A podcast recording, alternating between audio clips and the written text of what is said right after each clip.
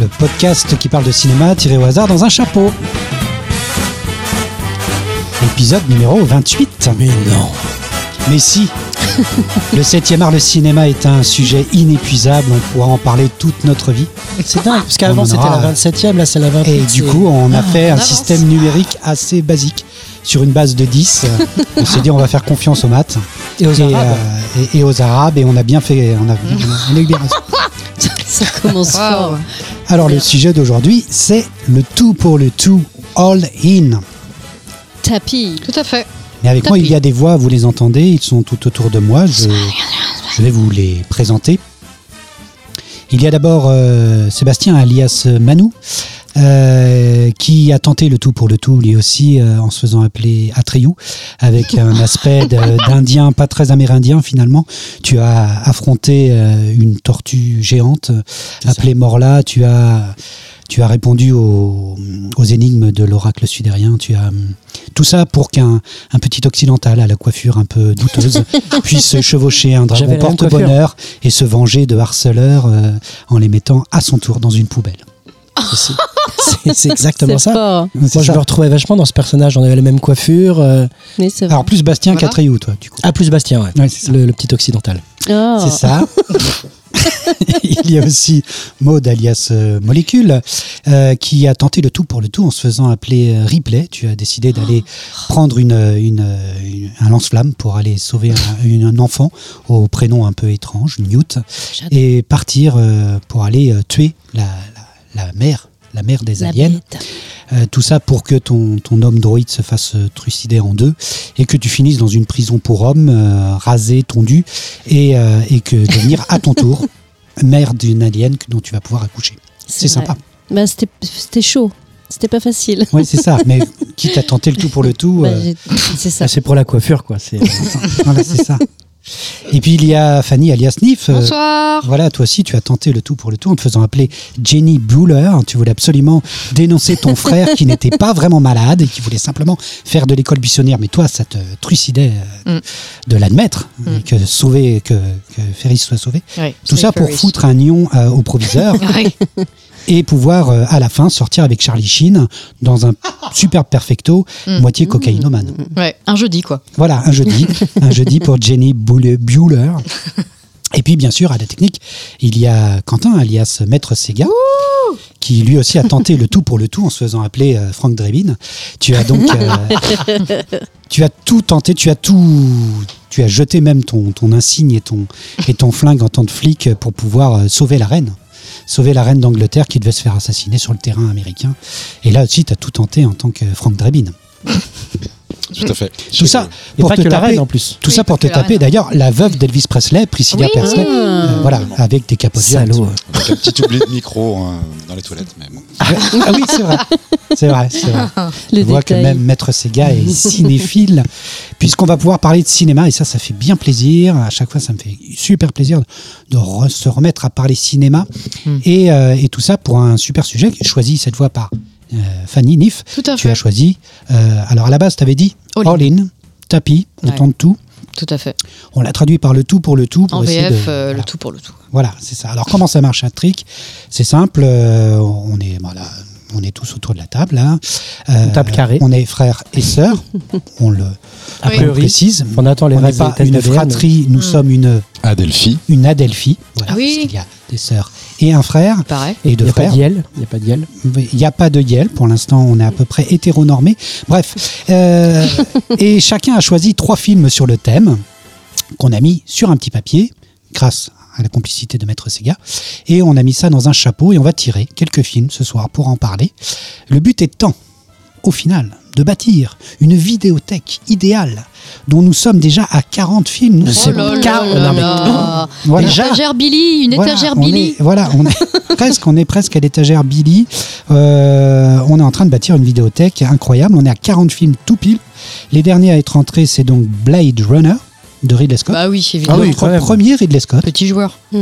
alors que son frère Tony Scott y est déjà avec quel film? True Romance. True Ah, Romance. mais oui. Oh, mais oui. Et oui, son frère y était rentré d'abord. Mm. Son frère. Et puis euh, le dernier pub Scott avant la fin du Je monde, savais pas. Et oui, le dernier pub. un premier film d'Edward Wright. Euh, je pense qu'il y a peut-être d'autres films d'Edward Wright qui Mm. pourraient De toute être façon, qu'il y a toujours des films qui rentrent dedans, c'est dingue. hein. Voilà. Ah, bon, il y a certaines émissions où nous avons été un peu Ah bah oui. bredouilles, un peu fois. brocouilles, comme on dit dans Mm. le. Bah, le, le zéro chapeau me manque un peu, hein, j'avoue, quand même. Voilà. Et, et donc voilà, si on a un consensus que tout le monde met la note maximale, le film rentre dans notre vidéothèque, mais quel est ce système de barème Voilà, c'est un Là, système rappelle plus en de plus. chapeau. Voilà, voilà, c'est un système de chapeau. Si euh, tu adores le film, c'est le chapeau bas. Voilà, c'est quatre chapeaux. Euh, là, tu lui donnes toutes ses chances pour que le film rentre dans la vidéothèque. Il y a trois chapeaux, c'est le chapeau haute forme. C'est un film que tu aimes beaucoup. Déjà pas mal. Mm. C'est déjà beaucoup. Il y a le film moyen, le chapeau mou. Voilà, deux chapeaux. Il y en a. Un chapeau, c'est le, le chapeau. euh, casquette Ah non, le, Le chapeau béret. melon. Oui, chapeau deux melon, chapeaux. Chapeau, chapeau mou, mou. un chapeau. Je me trompe dans mon barème. Et euh, pas de chapeau du tout. La boule à Z. La boule à Z, pas de chapeau. Voilà, c'est le film qu'on déteste. Mm. Et, et ce, ce soir, donc en tout cas dans cette émission, on parle donc du tout pour le tout. Et, et le thème du tout pour le tout, c'est tout risquer, se mettre à nu, faire tapis et advienne que pourra. Donc des scènes ou pourquoi pas un scénario complet de film peuvent se baser sur, euh, sur ce moment-là où le personnage euh, donne tout, euh, ou risque tout, se met tout le monde à dos, ou se met à poil, littéralement, pas littéralement. À vous de voir, c'est selon.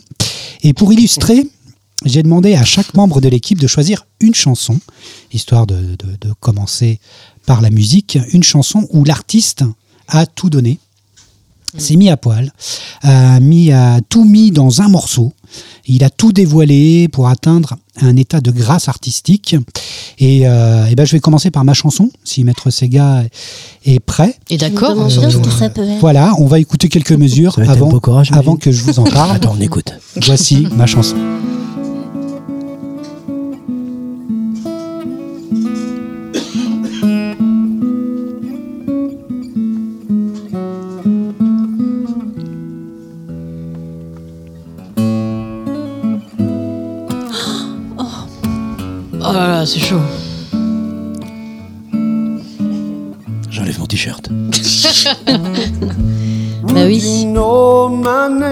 Mais c'est hyper triste. Avec Clapton. Bah, cette chanson. hein. Ah oui. À chaque fois que j'entends cette chanson, je me dis comment fait-il? Comment a-t-il fait pour l'écrire? C'est clair. Comment fait-il pour la chanter? Mm. Parce qu'il y a toute une histoire autour de cette chanson. C'est Son Eric fils, non, c'est Clapton. pas ça? Non, c'est pas ça. C'est ça. Ouais, c'est ça. Mm. Alors, euh, c'est une chanson d'Eric Clapton qui s'appelle euh, Tears in Heaven. Euh, alors moi, à la base, la chanson, je la, je la, je la découvre puisqu'elle a été écrite pour un film qui s'appelait Le Rush, un film avec Jennifer Jason Leigh euh, qui raconte des flics infiltrés euh, dans le monde de la drogue et qui sont obligés de se droguer eux-mêmes. Et donc c'est un film vraiment très très dur, magnifique, mais très très dur, où des flics, euh, voilà, en couple en fait, sont obligés horrible.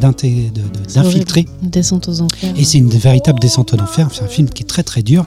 Et il y a un moment crucial où cette chanson retentit. Et donc, pour moi, c'était une chanson d'amour. Jusqu'à ce que je découvre le documentaire, euh, le documentaire sur la vie d'Eric Clapton, où en fait son fils, euh, cette chanson est pour son fils, son fils de 4 ans, qui est mort, Connor, euh, qui faisait une partie de cache-cache dans son, dans son building et qui est tombé du 53e étage.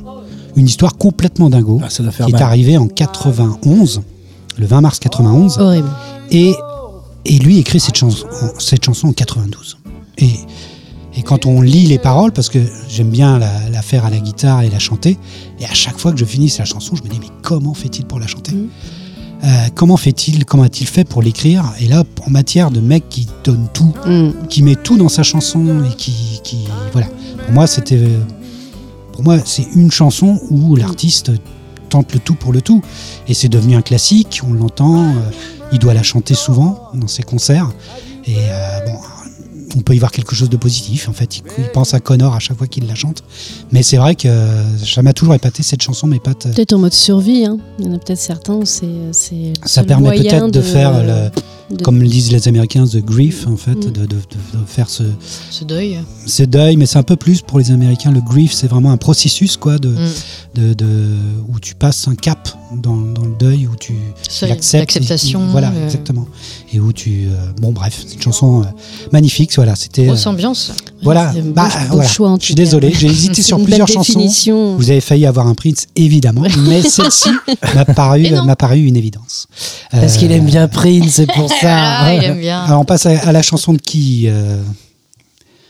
Maude? Tiens, Vas-y. alors on écoute quelques mesures.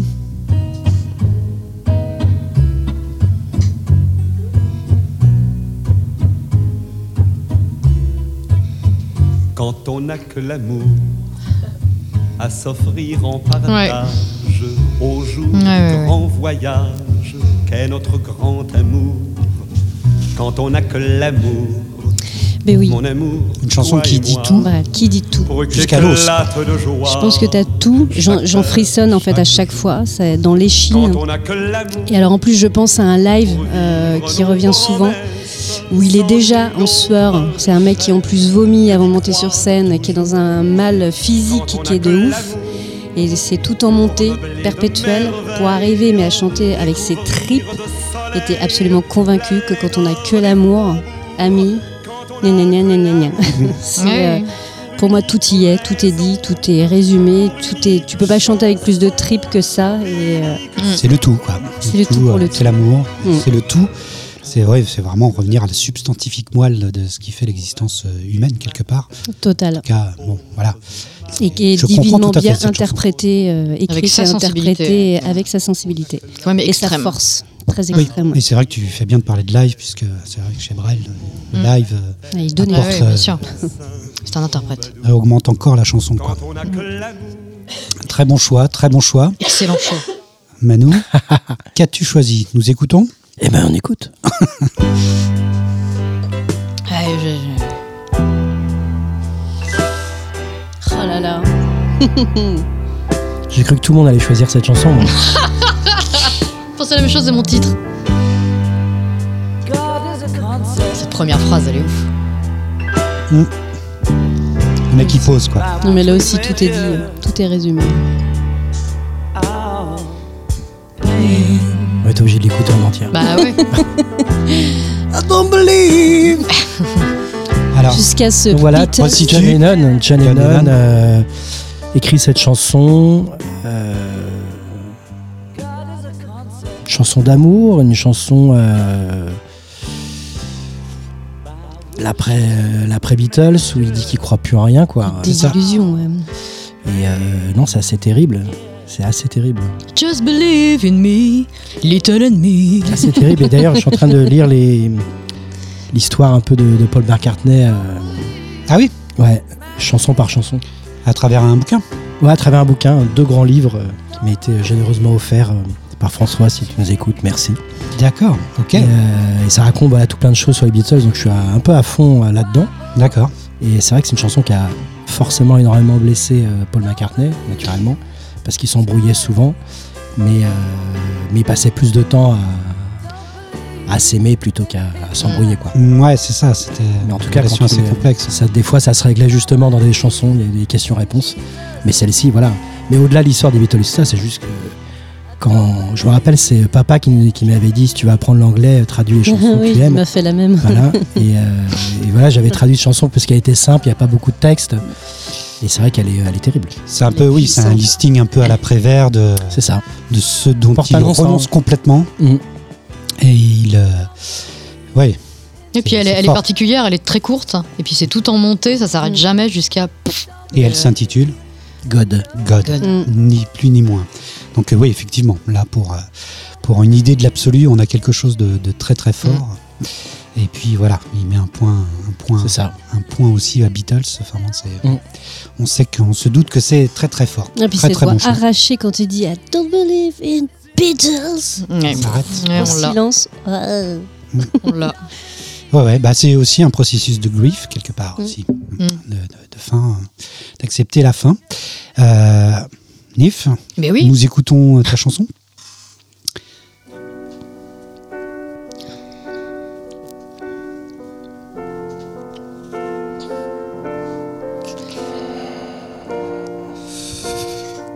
T'as la BO qui tue des quatre là. Ça c'est moi dans ma douche, hein, clairement.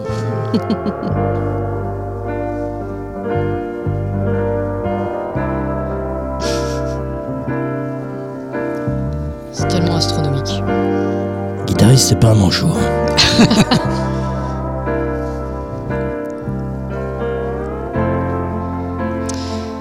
Donc Pink Floyd, hein. The, The Great Gig in the Sky. Ouais, ni plus ni moins. Et euh, l'histoire de cette chanson est assez ouf parce que euh, c'est un one shot. hein. On a demandé à la chanteuse de venir euh, euh, dans la cabine et de s'exprimer sur la douleur et la mort. Et euh, elle a pondu ça euh, d'une traite et est sortie en s'excusant euh, parce qu'elle avait l'impression d'avoir fait. À faire écouter. À euh, à super abusé. À faire écouter à toutes celles qui font des petites vocalises à la Keys, tu lui mets ça et puis Ça. tu apprends ce que c'est qu'une euh, vocalise. C'est un one et puis c'est vraiment du. C'est euh, c'est vraiment le tout pour le tout. La nana, elle donne tout. C'est d'une traite. Pour moi, c'est du. Ouah, ça fait partie de ces moments musicaux. Puis étant chanteuse, forcément, ça me bouleverse à chaque fois que. Et c'est fou que c'est un one, c'est un one shot. Et j'essaye de refaire ces notes. J'essaye de les, de les retenter parfois. Mais c'est tellement pur dans l'instant que. que et à chaque fois, je suis épatée de voir euh, euh, les, les nanas qui la refont sur scène. Je repense à euh, Sam à Brown. Crow, hein, je crois qu'il y a- Sam qui- Brown. Sam Brown. Sam Ah, Brown. ou, euh, oui. Pendant, avec les Pink Floyd en Oui. 87. Oui, c'était à Venise, c'était c'était assez exceptionnel. Les filles les refont, mais d'une manière, mais limite exactement. Alors que c'est euh, un truc qui s'est fait sur le moment comme ça, là, avec. euh, Elles sont à définition trois pour le faire quand même. Qui a été réédité et remasterisé hein, d'ailleurs. Mm. Ils ont récupéré les péloges 35 mm, ils ont refait tout le montage Ouais, putain. et euh, ils ont tout remixé. Enfin, c'est incroyable. Donc là, c'est en particulier elle Ouais, elle. qui met tout. Quoi. Le, le- le boulot, enfin, le- le- l'exercice qu'on lui a demandé de faire Mm. en one shot, comme ça. Elle se jette. quoi. Et surtout qu'elle qu'elle s'excuse après en disant euh, j'ai peut-être un peu abusé, j'ai peut-être un peu Ah ouais. peut avoir été loin. Très important, c'est vous écoutez la version remasterisée. Ah, Merci, coquin, maître. Merci, va. C'est vrai. c'est- J'avais bien senti que c'était pas pareil. Dans Le remaster est une règle d'or dans notre émission. Remaster, il existe. On le cite, on le dit. Et là, c'était du, du remaster. Donc, bah, une très très belle intro. En tout cas, euh, Oui. si on associe tout ça, on peut faire un super groupe. hein. Tu, Là, c'est pas mal. tu mets, voilà, Il John y a pas de français, en tout cas. Jacques Brel. Mm. De toute façon Si. que les Français. Ah bah non, il est Ah pas si, il y a un français. français. Non, non, il est belge. Il est belge. Ouais. Il y a du francophone, en tout cas. Donc, non, non, non, c'est, c'est, c'est, c'est, c'est une belle sélection, en tout cas. Et c'est très bien pour commencer. Et puis, bah, on peut commencer maintenant le tirage. Ah bon, c'est pas terminé?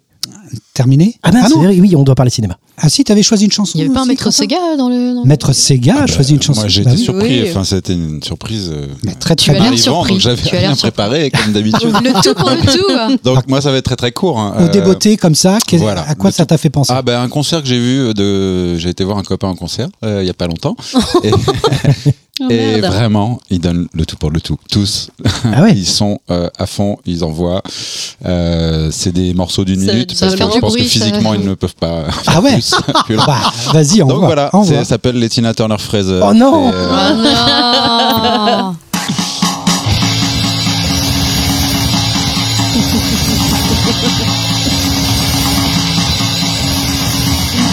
ça va très très vite Qu'est-ce qu'il dit voilà Bah, écoute, euh, Bravo. écoute, c'est tout, à Impressionnant, fait, impressionnant. tout à fait ma cam. hein. Euh, je vais m'empresser d'acheter ce disque tout de suite. Euh, Il donne le tout pour effectivement, c'est un autre genre de, de- de tout tenter, de tout donner, de tout donner. Peut-être qu'il ne euh, donne pas que des mots, d'ailleurs, il donne aussi beaucoup de sécrétions, j'imagine. Ah oui. J'ai l'impression Ah oui, qu'il partout. il jette beaucoup de choses, quoi. Voilà, il met beaucoup de choses. il offre beaucoup de choses. Ils ont leur public. Voilà. Bah Donc, oui. euh, rappelle-nous le. ça s'appelle du grindcore le style est du grindcore et ça s'appelle Tina Turner Fraser voilà. Ok. Et c'est des bien. gens du coin, hein, c'est des gens d'ici. D'accord, ok. Pour faire du slam. Donc, euh, du 4x4 du, du Loire-Atlantique. Tout à fait. Voilà, pour préciser aux auditeurs qui nous écouteraient à l'autre bout de la au Tasmanie. Japon. Voilà. On va pouvoir tirer euh, un premier film. Parlons cinéma. Parlons. Alors, je ne sais pas du tout ce que les autres ont pu, euh, ce que ça a inspiré. bah, le moi tout non plus, pour le tout, curieuse. Moi non pour les plus. autres. Eh bien, écoute, euh, Manu, vas-y, tire, tire Juste un. en introduction. Ouais. quand même, ça, ça a été le thème le plus compliqué. Pour toi Ouais. Ah ouais Ah ouais, ouais, j'ai vraiment galéré. Pas forcément à trouver mes films, mais déjà entre, entre faire le lien entre ce que ça évoque pour moi et après le mettre dans un scénario, dans un film, dans un. C'était super balèze. Ouais. Ouais. Donc Ouais, j'ai pas arrêté dû- de changer. J'ai euh, dû changer ma liste euh, quatre fois. Je sais, trois, quatre fois. Euh, mes frères de Maître Sega et qui commençait peut-être à péter un petit plomb. euh, en effet, il y a eu beaucoup, beaucoup de changements, euh, pour ce- que ce soit Ah oui. Manu ou Fanny, en effet. On peut faire un, Il y a- un behind the scenes, un behind the scenes. Mhm. Donc, euh, Ce qui n'a pas été traité. euh, toi, Maud, ça a été, ça a été. euh, non, moi ça. J'ai choisi qu'un que tu as film. bien trois films. Non, non, trois films. Arrêtez Elle a pas C'est surtout films. que ça a été très tardif. Mais par contre, j'ai eu aucun doute après. D'accord. Ok. Et t'as combien de films J'en ai deux. Oh, merde, Ah, Tu vois, c'est dingue. si. Si à chaque fois c'était 5 Tu voulais films, pas on changer tout de 4. suite. Je l'ai vendu tout à l'heure. Maître Sega m'a grillé, mais. euh, Moi, j'avais fait, tu 17 films et il a fallu que j'étaye, j'étaye, j'étaye. Ah ouais, moi j'en avais bout. 200. oh, ça va, Ouais, c'est ça. ça m'énerve. Mais donc, euh, bah écoute, un premier film. Vas-y, euh, Manu tire un premier film dans le chapeau et nous allons parler. Tu vas voir que mes deux ils vont tomber. Ouais, mais c'est sûr. C'est injuste. Le karma, il va être vénère. voilà. Il va être vénère. Donc le premier film est Rogue One. Rogue One. Rogue One Ah, c'est moi. Pourquoi pas? Ah, c'est moi, j'avais euh, super envie de parler de ce film qui, pour moi, à, à chaque vision, est. euh, je le rehausse encore. Je le Ah ouais. rehausse et le rehausse et le rehausse à chaque vision. Et là, je l'ai regardé encore. euh, c'est un film euh, d'une intelligence euh, folle parce qu'elle. euh, c'est une idée qui traînait depuis très très longtemps euh, dans, les, dans les couloirs de Lucasfilm. euh, j'ai euh, donc euh, de- d'essayer d'expliquer comment ces fameux plans de l'étoile noire Mm.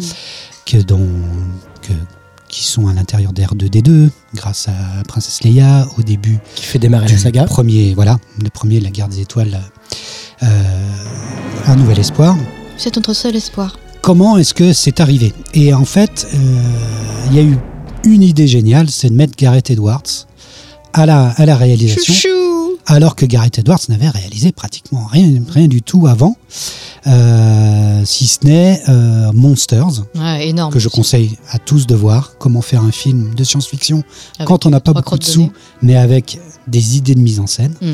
Et puis, euh, et puis il avait fait Godzilla, dont j'espère un jour reparler parce que j'adore ce film. Mais Rogue One, euh, il va avoir une idée géniale, c'est qu'il va s'inspirer de tous les films de guerre qu'il a vus dans sa, dans sa vie. Il va s'inspirer jusqu'à euh, Soldat Ryan, euh, en se disant, je parle d'une résistance, je parle d'une rébellion. Et à l'intérieur de cette rébellion, je parle de, de Rogue One, du- de, de Rogues, euh, de, de gens qui sont encore plus rebelles que la rébellion. Quoi. Ils forment une résistance, qui vont tenter le tout pour le tout, pour aller chercher des plans de l'étoile noire. Et ce qui est terrible, c'est qu'on on sait, on Hmm. commence le film. Que tu vas voir une mission désespérée où personne ne va s'en sortir. Ce qui donne un romantisme incroyable à cette histoire, qui à chaque fois, moi, me, me dresse les poils à chaque fois que je commence ce, film. Il lui a été reproché plein de choses. euh, par exemple, que le personnage principal, les deux personnages principaux, qui vivent une histoire d'amour un peu euh, étrange entre Jean Erso et euh, Cassian Andor, euh, que cette histoire serait un peu vide, pas assez touffue. Mais en fait, quelque part, ça a une sorte de. J'adore les films de la Seconde Guerre mondiale qui sont consacrés à la- aux films de la et en particulier les films sur la résistance. À chaque fois, de l'armée des ombres jusqu'à jusqu'à Black Book de, de, de Verhoeven, Mm. à chaque fois, c'est je suis épaté par des gens qui, parmi toute la populace qui se laisse faire, qui ne font rien, ceux qui décident de faire quelque chose. À commencer, et souvent c'était des mômes qui avaient 18, 20 ans, même parfois qui étaient mineurs, comme la fameuse lettre de Guy Moquet qui va se faire euh, euh, fusiller, je crois qu'il avait 16 ans. Le... C'était souvent des communistes, c'était souvent des. mais pas que. Et euh, je me dis, mais quelle force il devait avoir. Et je trouve que dans Rogue One, on voit cette chose-là. Il y a deux itinéraires simples, ultra simples. Tu es obligé, on parlait du tout pour le tout, on parlait de, de chansons qui vont jusqu'à la substantifique moelle, jusqu'à l'os de l'histoire. Mm. Je trouve que Rogue One arrive à aller jusqu'à l'os de l'histoire. C'est-à-dire que euh, t'as pas le temps. Ils ont pas le temps. Jean Erso, au bout d'un moment, son père meurt devant, devant elle, elle n'a pas le temps. Elle a juste le temps de verser trois larmes qu'on l'attire déjà pour continuer. Le film est une va à 100 000 à l'heure Mm. et les deux itinéraires les deux évolutions, les deux arcs narratifs de, des deux personnages principaux, c'est Jean Erso, donc joué par Felicity Jones, qui elle, euh, bah, en fait, a décidé de pas agir en fait, et qui va se découvrir qu'il faut agir. Elle se découvre une conscience politique de se battre contre l'impérialisme, l'oppression et la tyrannie, symbolisée par l'empereur et, euh, et Dark Vador. Et puis, euh, il y a Cassian Andor qui, lui, à force d'être dans ce caporalisme et cette, euh, de tout voir que sur la cause, a oublié qu'il devait avoir des sentiments. Et ces deux-là, en fait, s'imbriquent puisque ils ont besoin l'un de l'autre, finalement, puisque l'un apporte la foi en l'amour et l'autre la foi en, de retrouver la foi en la politique, en la façon d'agir, quoi. Du coup, pour moi, ça match. Et qu'à la fin, ces deux-là, bah, puisqu'ils vont mourir, puisque la, la, la, l'explosion arrive, et dans une superbe fin, euh, d'une bombe atomique qui est vraiment repris sur les images de la bombe atomique. Mm. Et euh, dans le cinéma, moi, ce que j'adore, c'est quand la- on donne la, la mesure de la, de la taille, Mm. quand le gigantisme est bien rendu. Et souvent, il suffit de mettre ta caméra à hauteur d'homme, ce qui te donne vraiment une idée euh, de gigantisme. De... Et c'est vraiment la marque de fabrique chez Edward, euh, Gareth Edwards. Il y arrive vachement bien dans, dans Godzilla. À aucun moment euh, n'est filmé Godzilla ou toutes les créatures qu'il y a dans Godzilla. Euh, En drone. voilà, c'est tout le temps filmé à hauteur d'homme, ce qui donne un gigantisme de fou. Et ce qui fait que dans euh, Rogue One, l'arrivée d'un ATT, ouais. voilà, Mm. devient quelque chose Ah, de j'avoue. fou. Mm. Ça devient hyper effrayant. Une, une, des centaines et des centaines d'intercepteurs T qui sortent tout d'un coup Mm. euh, comme un dégueulis euh, depuis, euh, depuis un, un croiseur impérial devient quelque chose d'hyper impressionnant. Et puis, il utilise aussi, ce qui va être vachement utilisé dans plein d'autres films après, le fait que même si tu as créé un destructeur de planète, donc l'étoile noire, qui détruit la planète, quand toi tu es sur la planète qui se fait détruire, c'est pas tout de suite. Tu as un phénomène un peu de fourmi. C'est-à-dire, comme tu as pu le voir dans Mille et une pattes ou Fourmise, c'est les choses, une goutte d'eau qui tombe, ça devient quelque chose de, de fou. Mais vu que tu es petit, tu as le temps d'agir Mm. Avant que tout n'explose. Mm. Et c'est bien ce que la première fois où la, la première planète est détruite et que nos héros sont à l'intérieur de la planète, bah, tu te dis, bon, bah, ils sont foutus. Mais non, parce qu'en fait, l'explosion de la planète se fait progressivement. Et vu que tu es petit à l'intérieur de la planète, tu as le temps de courir à ton vaisseau, de, de, de te sauver in extremis. Et tout ça est super bien rendu. Et puis, j'aimerais finir aussi sur le spot final, c'est-à-dire euh, l'endroit où ils vont sauver, où ils vont choper le, le plan, est une planète tropicale. Et ça, je trouve que c'est une idée. On n'avait jamais vu. Qu'on n'avait jamais vu dans la Voilà, saga. personne n'avait pensé à faire ça. Tu es dans un endroit paradisiaque, idyllique. Et ça, ça rappelle le film La, La ligne rouge de euh, Terrence Malick, Ouais. où tu fais la guerre dans un endroit qui est hyper beau, avec plein de couleurs. euh, il fait, c'est, c'est magnifique, tu as des plages, euh, des plages paradisiaques, sauf que c'est la guerre, quoi. Et euh, il reprend ce motif-là, et, euh, et ça donne à toute la fin du film, le dernier acte du film, quelque chose d'assez magnifique. Bref, j'adore ce film. Et je ne vous parle pas de la dernière scène finale Hum. euh, avec Dark Vador, qui est euh, l'arrivée de Dark Vador. Elle est incroyable. Mm. Il- on a l'impression qu'on avait oublié que ce personnage était effrayant. Et qu'est-ce qu'il est effrayant alors qu'on ne le voit que 30 secondes, une minute. Ah, la scène dure 4 minutes, 5 minutes. Elle est vraiment euh, très très légère. Je trouve que Michael Giacchino à la musique s'en sort plutôt bien parce qu'il doit passer derrière Qu'on adore. qui a labellisé à Trick. c'est vrai, j'adore Michael Ah, Giacchino et, euh, et il s'en sort vachement bien sur Rogue One. Bon bref, j'adore ce film. Voilà, moi pour moi ça a été un film auquel j'ai pensé très très vite, bien qu'il soit très récent, pour symboliser le tout pour le tout. Le voilà, on sait que ça va mal finir, mais on y va au bout, on va jusqu'au bout et c'est pour moi un des, un des plus beaux films de, de toute la, la licence Star Wars. hein. J'y vais pas, j'y vais pas de ma morte, mais Ah oui. c'est vraiment ce que je pense quoi. Euh, Est-ce que tu vas dans mon sens, Nif? Bah bien sûr. Moi, euh, Gareth Edwards, hein, c'est ça? Gareth Edwards. ouais. Moi, Déjà, j'avais été voir au cinéma Monsters. euh, la même année, j'avais été voir Buried aussi. C'était les deux films à, à petit budget qui étaient sortis au cinéma. et en même temps, j'avais été voir Projet X. C'était vraiment une année assez, assez bizarre. C'était vraiment les, les- les tournages à, à- à bas budget, mais avec un scénario hyper cool derrière.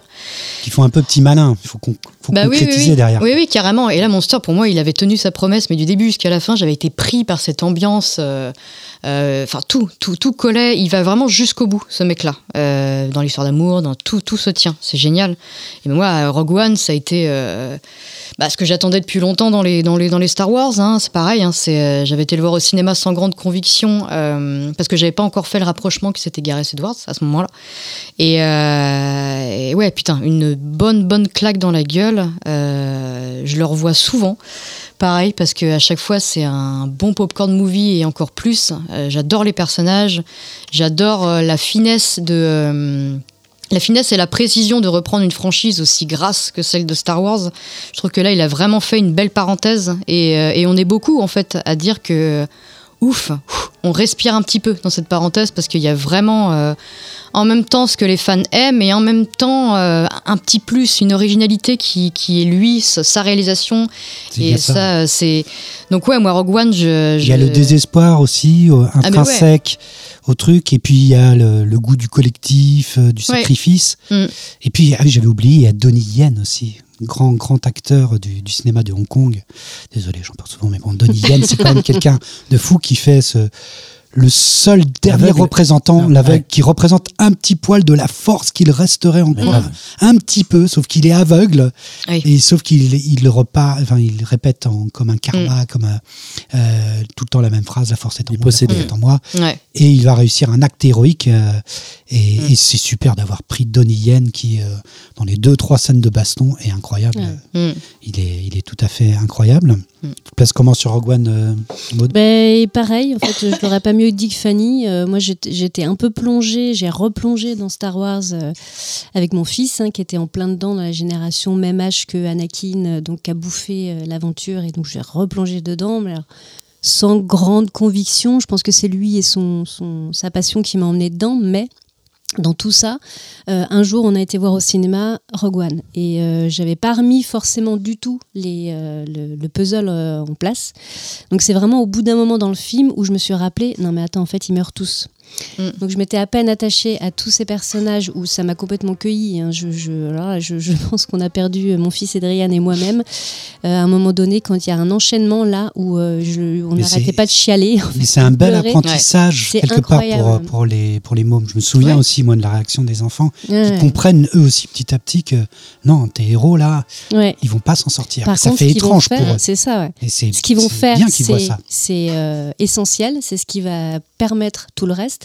Mais par contre, eux, on va plus en entendre parler. Mm. Et euh, cette prise de conscience, même pour moi-même, au bout d'un moment, je le regardais de, de mon coin de l'œil et vraiment, on s'en est pris plein la tête. C'est mon préféré, effectivement, de toute, euh, toute la franchise Star Wars. Ah oui, C'est celui qu'on peut regarder. euh, J'irai pas jusque-là. mais- ah si si moi c'est Ouais. clairement c'est celui que je trouve le plus fin et en même temps le plus intimiste du coup le plus enfin voilà il y a tout ce que j'aime et celui-là je peux le regarder euh, Ah, sans puis il y a- fin il y a, et, euh, belles idées de mise en scène. Je me Non, mais il y a tout trop le, plein le de début où, euh, où Jean assiste à- au meurtre de sa mère et à la capture de son père, qui est Hum. vraiment filmé comme un Sergio Leone au début, Ah dans une espèce de grande plaine. et Ouais, tout. ouais, ouais. C'est très impressionnant et c'est Mm. vachement bien trouvé. Enfin, bon, c'est- ouais, ça me donne euh, envie de le regarder encore Ah ouais, bah, surtout qu'en plus, là, je ne l'avais pas vu en 4K encore.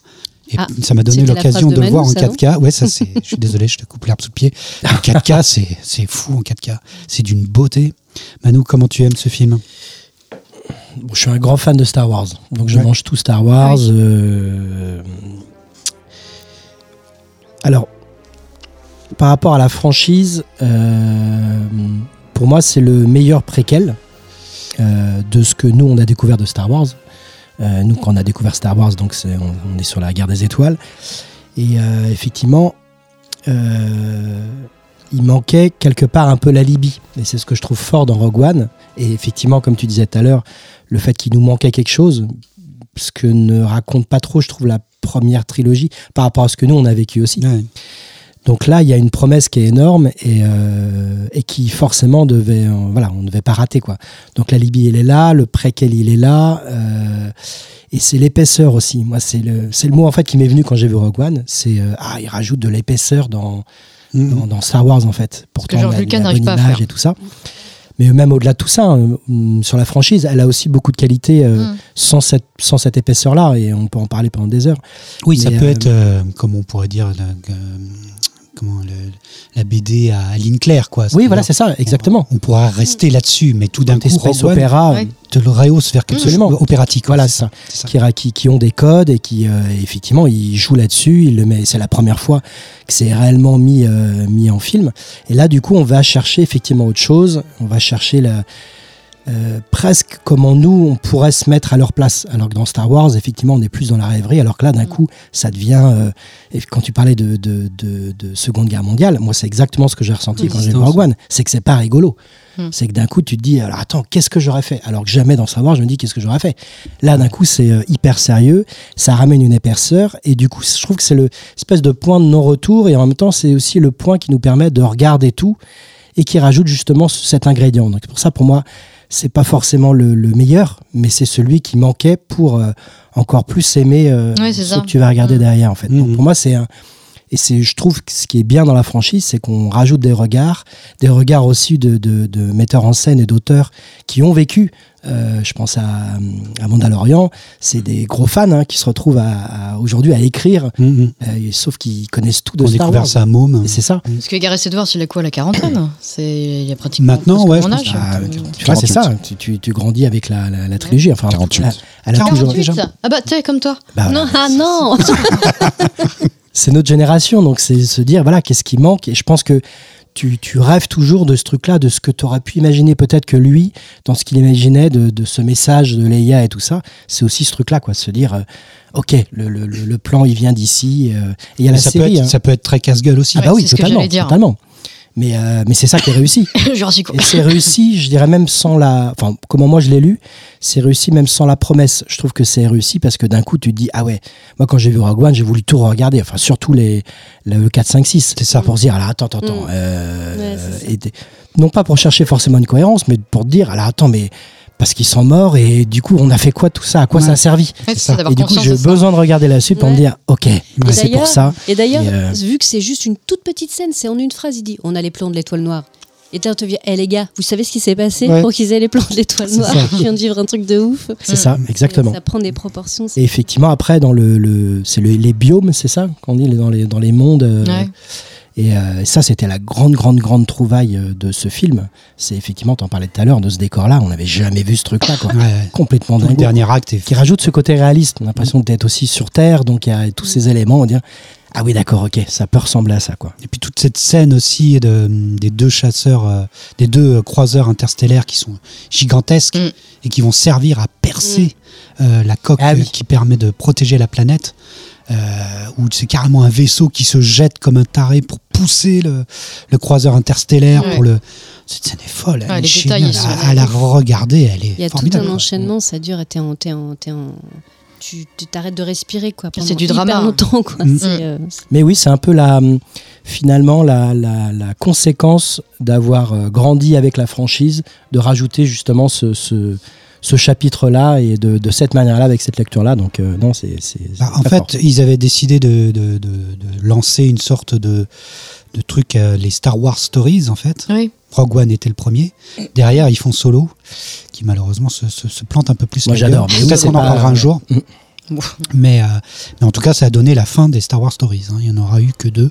J'ai pas l'impression qu'ils qu'ils aient l'intention d'en faire d'autres. euh, mais euh, ouais, mais quel, quel, quel coup de maître. En tout cas, bon, moi, moi Rogue One, c'est vraiment pour moi un des, un des films que j'adore, euh, 2016.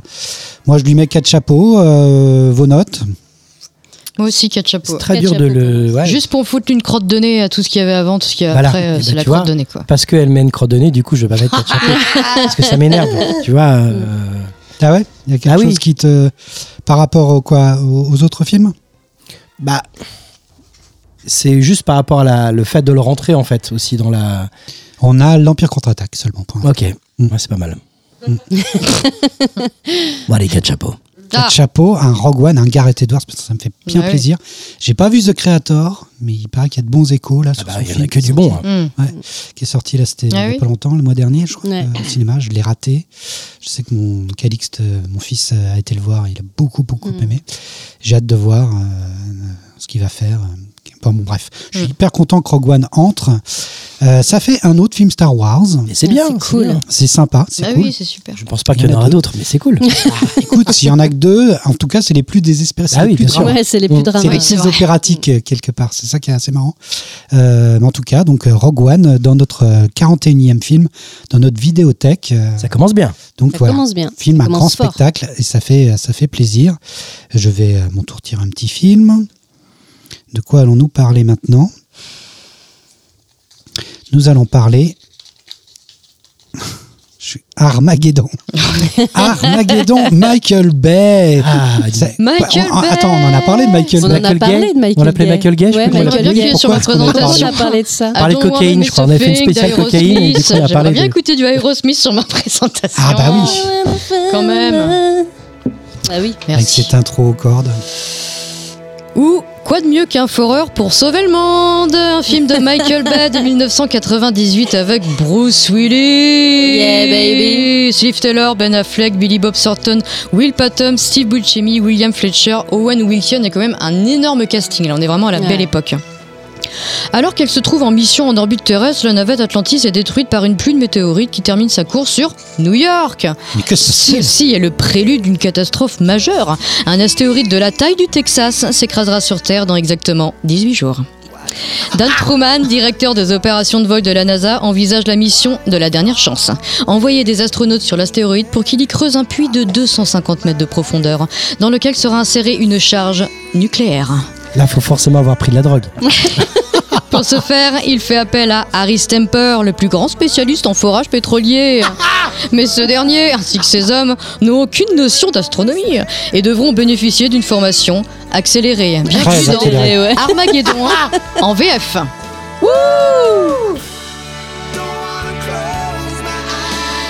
Un bon vieux classique finalement, c'est Armageddon. Le générique est à peine commencé que tout explose. Le titre, une planète, la lune, on s'en fout, une station spatiale. Allez Michael, fais tout péter, envoie tes scènes d'action interminables et ton drama à dessous.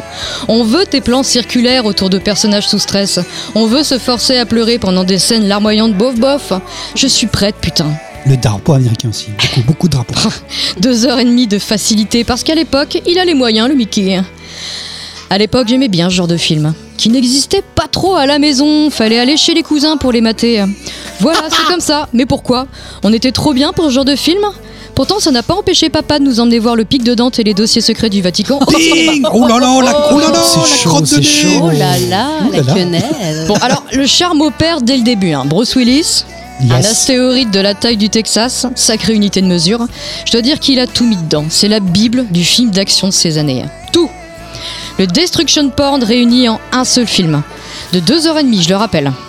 Le compte à rebours ultra serré, les mecs de la NASA en chemise courte, blanche, qui courent avec des dossiers, le budget explosion et drapeau américain hallucinant, un amour impossible, le sacrifice de fin, l'humour lourdingue et sexiste, même si on va tous crever, putain.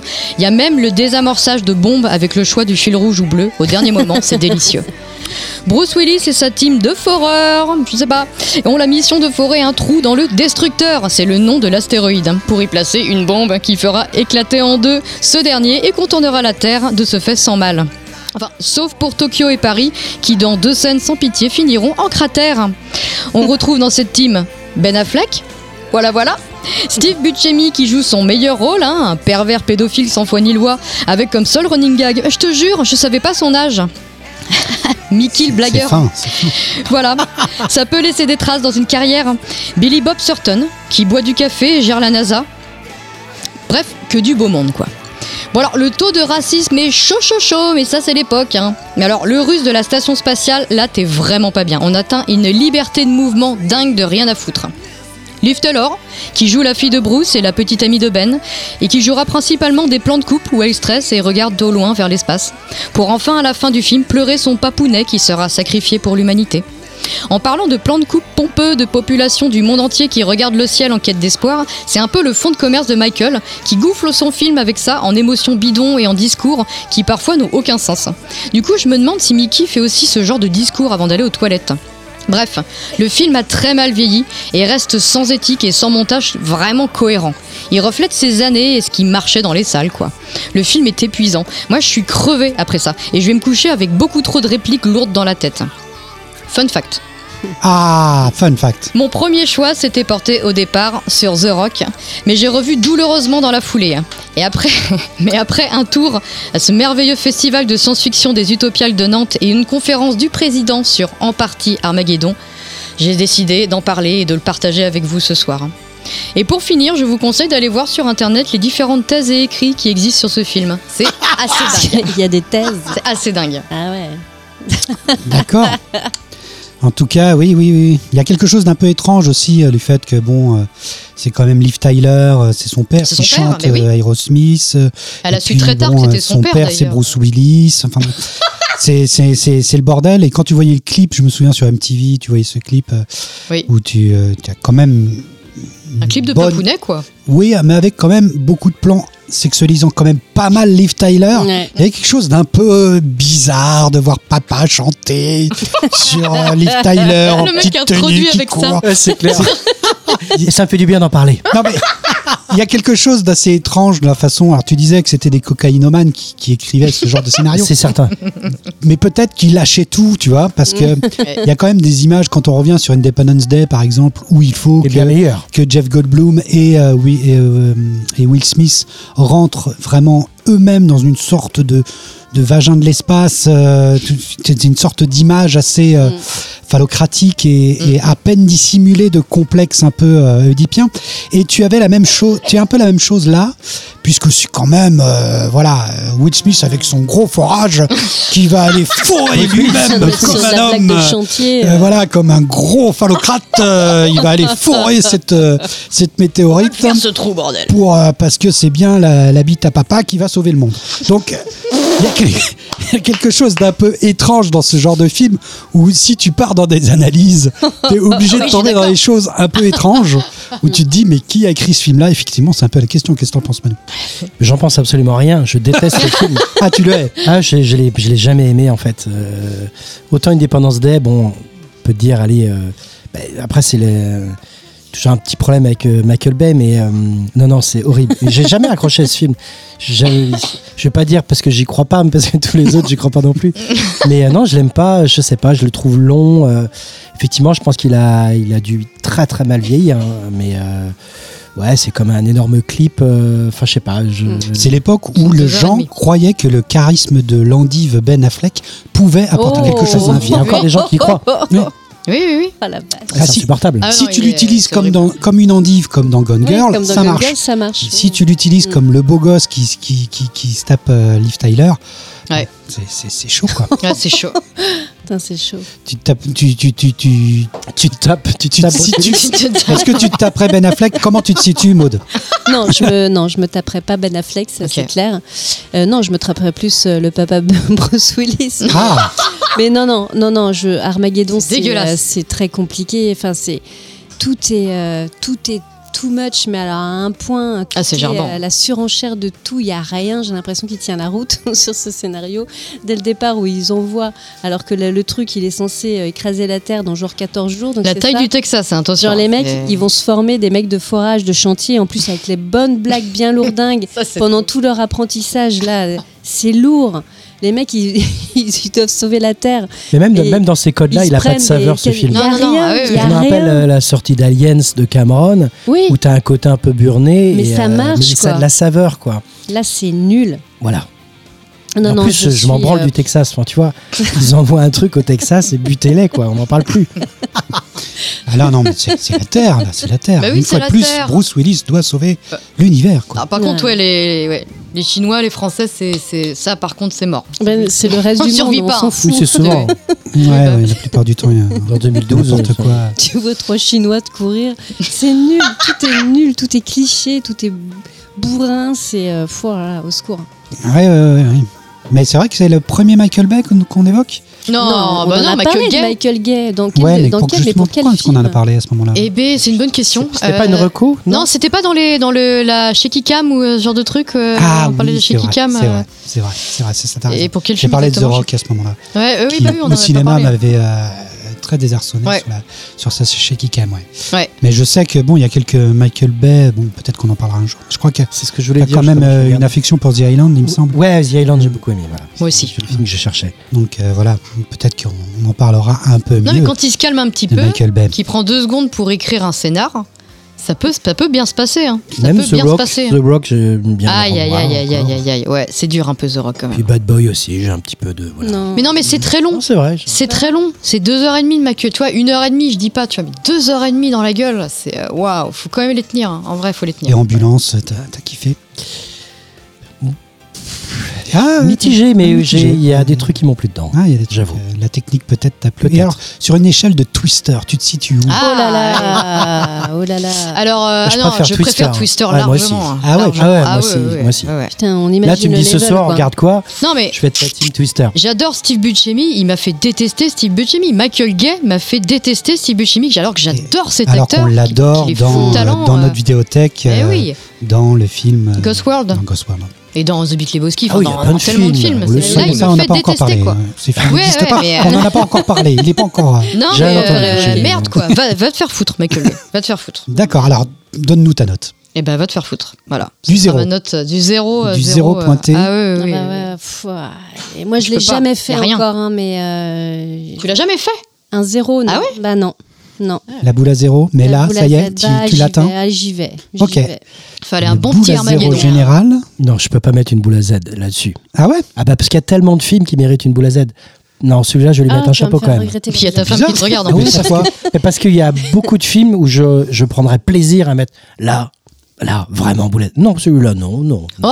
Ah ouais. Ah ouais, ouais. Il y a un plaisir coupable aussi Ah non, pas du tout, absolument pas. Bah, tu mets quand même un petit chapeau pour Je te protéger oui, de- de- oui, oui, du ouais. soleil. Oui, parce C'est que qu'il y a des choses que tu sauves dedans. Ouais, je- oui, évidemment. Je sauve l'image, je sauve le son, je sauve le Les courbes euh, de Liv Bruce Tyler. Willis, peut-être. que j'adore, Liv euh, naturellement, euh, la musique et puis bon Bruce Willis quoi, tu vois. euh, donc euh, non non, je pourrais pas non.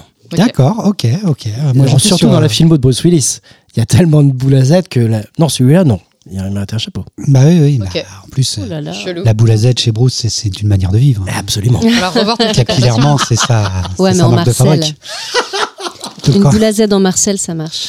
Voilà. Donc, euh, bon, bah, on n'était pas loin de la, de la- la boule à Z générale, moi aussi. J'étais plus sur un zéro pointé. Oui, hein. on est bien d'accord. Même si je peux avoir des plaisirs coupables auprès de Michael Bay, Gay. Oui. Sait euh, puisque puisqu'il y a certains films où euh, là celui-là c'est vrai que c'est très très dur euh, Très dur. ouais, il est très Très, très, compliqué j'ai plus de plaisir coupable sur euh, The Rock par exemple Rock The Rock. Rock je sais plus J'ai vu The- les deux The sur Rock. deux jours. Rock. Je, je, Rock. ga- je garde ma Rock. critique The Rock pour la placer un jour. ok et eh ben écoute euh, tire donc un, un film dans le chapeau Euh, Fanny Eh bien, Quel euh, suspense. pour continuer, ce sera Thelma et Louise. Oh Mais on n'en a jamais parlé, Thelma et Louise. eh non c'est moi c'est pas moi. Ah ouais vrai J'aurais pu. Ouais. Putain. Thelma et Louise Ah, je suis euh, surpris. non non on n'a qu'un Ridley Scott Ok. Euh, dans la vidéothèque, on en a qu'un et on a parlé de deux Ridley Scott. On a Ok. parlé de Alien et on a parlé de. euh, Eh ben, je suis Blade surpris. Runner. Eh ben, on pourra rentrer un nouveau ce soir. Peut-être, je sais pas, on va voir. Oui, parce qu'il était sur ma liste et j'ai changé. Ah, Ah, moi, d'accord. il aurait pu Ok, être- moi, il est. J'y ai pensé aussi. C'était le premier et il n'a pas bougé. Il a toujours été là. Euh, en fait, il y a un, un dicton que moi, je, je- je- auquel j'adhère souvent. Je ne sais pas d'où est-ce qu'il vient. Je ne sais plus qui l'a dit. En tout cas, c'est quand tu es en enfer, continue d'avancer. Si tu te retrouves en enfer, continue d'avancer. Euh, c'est le seul conseil qu'on peut te donner. En tout cas, c'est un dicton qui, pour moi, va parfaitement à ce film. Euh, Thelma et Louise, euh, en fait, euh, je dirais pas que c'est un éveil féministe, c'est un éveil au patriarcat, à la domination masculine. C'est la première fois où, dans un film, j'ai compris ce qu'était la domination masculine et qu'on était dans une société patriarcale. Et c'est pas, c'est pas peu pour un film qu'un film arrive à te faire comprendre ce truc-là. Donc on suit Thelma et Louise qui ont décidé de se faire un week-end euh, en randonnée euh, juste pour elles, donc euh, vendredi, samedi, dimanche. Et tout se passe mal dès le vendredi soir, puisque Thelma se fait pratiquement violer par, un, par mec dans une boîte de country. Et, et Louise sauve Thelma, mais le mec a le mot de trop et elle le descend d'un coup sec, euh, d'une balle en plein cœur. Quoi. Et, à partir de là, on entre dans un road movie un road movie euh, qui va mener euh, jusqu'au drame. Et, on va traverser une grande partie des États-Unis, puisque petit à petit, leur seul espoir, c'est d'atteindre le Mexique. Et, donc, spoiler, elles ne l'atteindront pas. C'est un film. Pour moi, c'est un des plus beaux films, peut-être le plus beau, je sais pas. En tout cas, l'un des plus beaux films de Ridley Scott. J'aime pas quand tu dis ça. Ouais, peut-être, mais, euh, mais pour moi, c'est un film où déjà, il ne devait pas le réaliser. C'était pas pour lui, c'était pas. À la base, c'est une, une scénariste qui s'appelle Kali, euh, Kali Khoury qui va écrire ce film qu'elle voulait à petit budget. Euh, elle voulait le réaliser. Elle l'avait écrit et on sent bien que c'est une écriture féminine. Elle était là sur Parce que quand tournage, tu regardes, oui bien sûr, Ouais, elle elle est restée là. scénariste, Mm. et, et tu sens bien que c'est une écriture féminine. On parlait justement d'Armageddon et de tous ces films qui sont quelque part des écritures très masculines, et là il n'y a qu'une femme qui pouvait écrire ce, script, qui à la base elle voulait un petit budget, elle voulait, il y avait Frances McDormand et, euh, et Holly Hunter à la base, donc elle avait pioché dans les, dans les actrices fétiches des frères Cohen.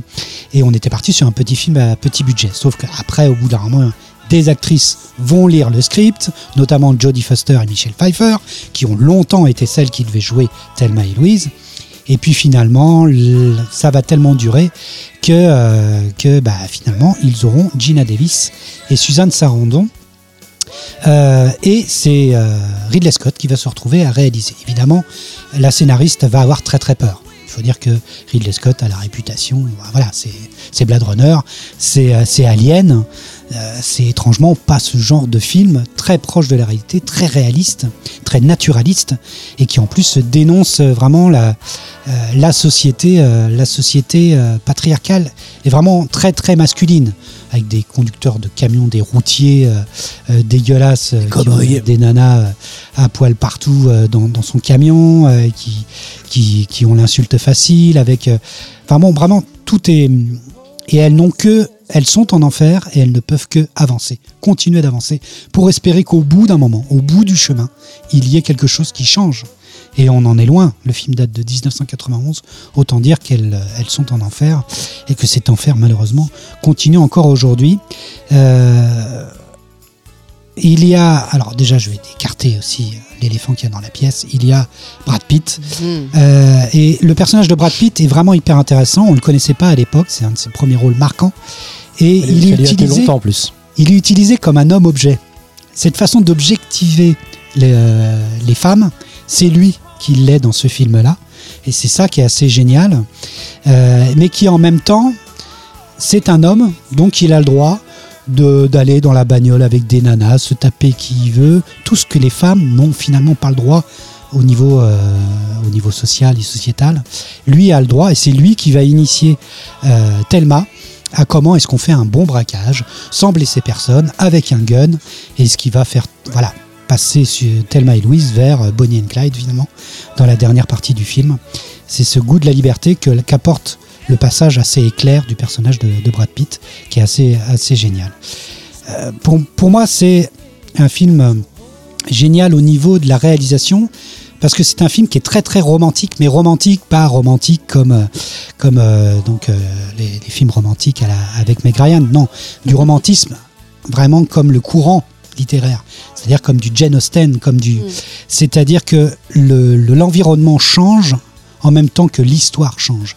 C'est-à-dire qu'au début, toute la première partie du film, c'est euh, c'est encombré, des camions partout. On est dans un truc très très urbain, on voit rien, il y a des buildings, il fait nuit, il y a la pluie, et petit à petit, au fil du film, tout, tout va se s'élargir. On va avoir Les grands horizons. les grands horizons, les grands ensembles, les grands, les grandes champs agricoles euh, américains, et puis jusqu'à arriver au désert, au Grand Canyon, où là on arrive à une inversion totale. La folie a, pris. C'est là où tu vas avoir un, un- Jamaïcain à vélo qui écoute du reggae, euh, qui va sauver un flic euh, que Thelma et Louise ont bloqué dans leur euh, dans leur, dans leur coffre et qui va lui faire des soufflettes. Enfin, on arrive dans un moment où tout devient fou, où pendant 15 minutes, là, Ridley Scott peut balancer les chevaux et faire des scènes d'action, de poursuite de bagnole, de shoot, euh, et Dieu sait s'il le filme super bien. Mais il attend vraiment ce dernier quart d'heure de folie on va arriver à la folie ultime, celle de se jeter dans le précipice à bord de la décapotable euh, de Thelma et, Louise. Cette scène folle qui est vraiment le point culminant du film qui s'arrête brutalement là. Et, et Dieu sait si je l'ai pas vu au cinéma, mais quand on devait sortir du cinéma, ça devait être brutal, quoi. Mm. Euh, quand on en sortait vraiment. Il y a bien sûr ce passage de la chanson de la balade of Lucy Jordan de Marianne Faithfull, qui a un moment de calme avant la tempête, qui annonce vraiment, à ce moment-là, elles entament le désert de nuit, et on entend cette chanson-là de Marianne Faithfull, et on sait que à ce moment-là, moment on, calme la tempête. on comprend, elles se regardent, et Dieu sait si la complicité entre les deux actrices est incroyable Folle. à ce moment-là. Il y a aussi tout un délire autour de la clope. On est en 91, il y a beaucoup de clopes. La cigarette est presque un symbole de liberté.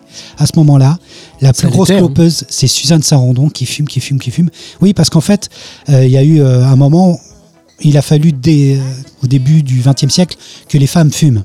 Et du coup, Mm. on a surnommé la clope le flambeau de la liberté pour pouvoir dire aux femmes, c'est une forme d'émancipation, de fumer, fumer, fumer, fumer. Et la plus émancipée des deux, donc Louise, Suzanne Sarandon, clope, clope, clope, clope, et euh, Thelma, Gina Davis, euh, bah, va fumer de plus en plus au fil du film, comme si le symbole de, la, de cette cigarette, qui est une forme du contrôle de sa vie et de sa mort finalement, puisque c'est ça le grand symbole de la clope, euh, était symbolisé euh, et annonçait comme une prolepsie, une prolepse, donc un proleptique, quelque chose qui annonce ce qui va se passer, la mort certaine de nos deux héroïnes. Bref, ce film mérite mille et mille et une analyses. Euh, pour moi, c'est un chef-d'œuvre. Et alors qu'il aura été un semi-échec, je le rappelle, même s'il va triompher aux Oscars, le film ne va pas rencontrer son public et va devenir culte petit à petit. Beaucoup de films. Et puis, je tiens quand même à en placer une petite dernière sur Gina Davis, qui est juste incroyable. Euh, J'avais très peu vu ce film en VO, puisque à l'époque, on voyait les films en VF. Et le fait de le revoir deux ou trois fois en VO me dit, mais quelle actrice, cette Gina Davis. C'est incroyable qu'elle soit passée un peu à côté de sa carrière. Et, euh, et elle est hein, tout à fait incroyable. Elle tient le rôle de Thelma euh, d'une façon euh, incroyable. Alors, euh, bah, Maud, tiens, par exemple, sur Thelma et Louise. Bah ouais, alors euh, t'en as déjà hyper bien parlé. Euh, moi, c'est une des premières scènes, en tout cas le sujet tout pour le tout, surtout quand t'as évoqué, euh, parce qu'au départ c'était all-in tapis, Mm. et quand tu as évoqué en disant ok, on se dit bien que c'est tout pour le tout, c'est la première scène qui m'est venue, cette scène de fin, Ah oui, bien parce que sûr. je crois qu'on peut pas faire plus tout pour le tout, euh, voilà, avec autant finir comme ça. Euh, ouais, c'est une, c'est une tellement une belle histoire d'émancipation. Surtout ce rôle de Jenna Davis, euh, moi j'adore le tout son Oui, développement, son C'est évolution. juste une femme qui veut être légère, qui veut C'est juste euh, avoir du plaisir, et elle en est déjà coupable, quoi. Mm. C'est fou, quoi. Alors que déjà, elle veut juste partir en week-end. Et déjà, là, c'est la complication. Oui, je Déjà, elle a même rôle du pas mari le qui est droit. très très drôle. Elle a même pas le droit de partir en week-end. euh, Ça commence déjà comme ça. Et toute son évolution au fur et à mesure de- de- du film est absolument géniale. Et, et c'est vrai. ce Qui est que tu vestimentaire dis, aussi. Pareil, Et dans les cheveux tout aussi. dans les détails. Il y a tout un délire Ouais, ouais. au niveau des cheveux qui, au début du film, sont complètement tout le temps. Toutes les deux sont vraiment avec des. des- avec petit à petit jusqu'aux euh, les cheveux Cheveux dans le vent. dans le vent, dans dans, le la vent, décapotable. Il y a tout un délire aussi. Ça aussi, c'est très romantique. Mm. Ouais, c'est Non, vrai, non, les dans tous les détails, en fait, il y a cette évolution permanente là tout au long du film jusqu'à cette. Ça pouvait pas être une plus belle fin que celle-ci, en fait. C'est dramatique, mais euh, c'est c'est très juste. Donc euh, oui, oui, c'est pour moi Il y a des photos de tournage, euh, des photos de tournage qui sont très marrantes d'ailleurs, où elles sont avec leurs, euh, les mannequins qui sont dans la bagnole, qui sont. qui sont hyper bien faits et Ouais. qui sont vraiment bluffants. Quoi. Et elles sont toutes les deux avec leurs mannequins, donc elles sont quatre. Sauf que le mannequin est tellement bien fait que ces photos de tournage sont très très marrantes. Donc, euh, Ah. et que quand on voit la scène, c'est vachement bien fait cette scène finale. Quand la décapotable se jette dans le Grand Canyon. Ah, c'est clair. Manu? Bah, euh, c'est un cas d'école, hein, euh, Thelma Louise. C'est un film qui revient souvent dans beaucoup d'ouvrages euh, sur la dramaturgie et tout ça. Parce qu'il y a. Voilà, Le road un- movie. Ouais, voilà, c'est ça. Il y a, il y a- Mathématiquement, le film, il est, euh, il est, voilà, il est, c'est une vraie leçon de cinéma, quoi. C'est, euh, il est hyper juste, il est équilibré du début jusqu'à la fin. C'est, euh, il y a, y a pas euh, un truc en plus. tout fonctionne bien. Non, pendant que t'en parlais, ce qui me- je pensais à un truc. Je me rappelle la première fois que je l'avais vu, je l'avais vu. on était jeunes quand on avait vu ce film-là, et euh, moi, j'avais pas tout compris. Toute la complexité, la profondeur qu'il y a dans le film, ce qui aujourd'hui est hyper limpide. euh, Je vois exactement ce que tu veux dire. Mais en le regardant, des fois, je me dis, tu vois, j'avais du mal avec, euh, avec, euh, avec celle qui fume tout le temps. me disais mais pourquoi Sarandon. voilà pourquoi elle l'emmène comme ça? Enfin tu vois je me posais ces questions là l'autre était assez droite donc il y avait toutes ces questions Et il y a surtout, sur sur la, excuse-moi, je te coupe. Il y avait juste le moment où bah, il y a la scène de tentative de viol, où quand t'es jeune, quoi, tu te dis, bah c'est normal, c'est un connard, elle l'a tué. c'est ça Pourquoi est-ce que les Mm. flics veulent pas compte de la Et c'est là où tu as toute l'intelligence de ce scénario qui te dit justement, qui te disent non. Mm. Parce que justement, vu que tout le monde l'a vu euh, euh, draguer dans, le- dans la boîte, tout le monde va dire qu'elle l'a bien cherché. Ça. Enfin, le film te l'explique bien, ça. Mais quand tu es jeune, c'est vrai que tu le comprends pas trop. bah oui c'est ça Mais c'est c'est- c'est- c'est ce côté génial du film. euh.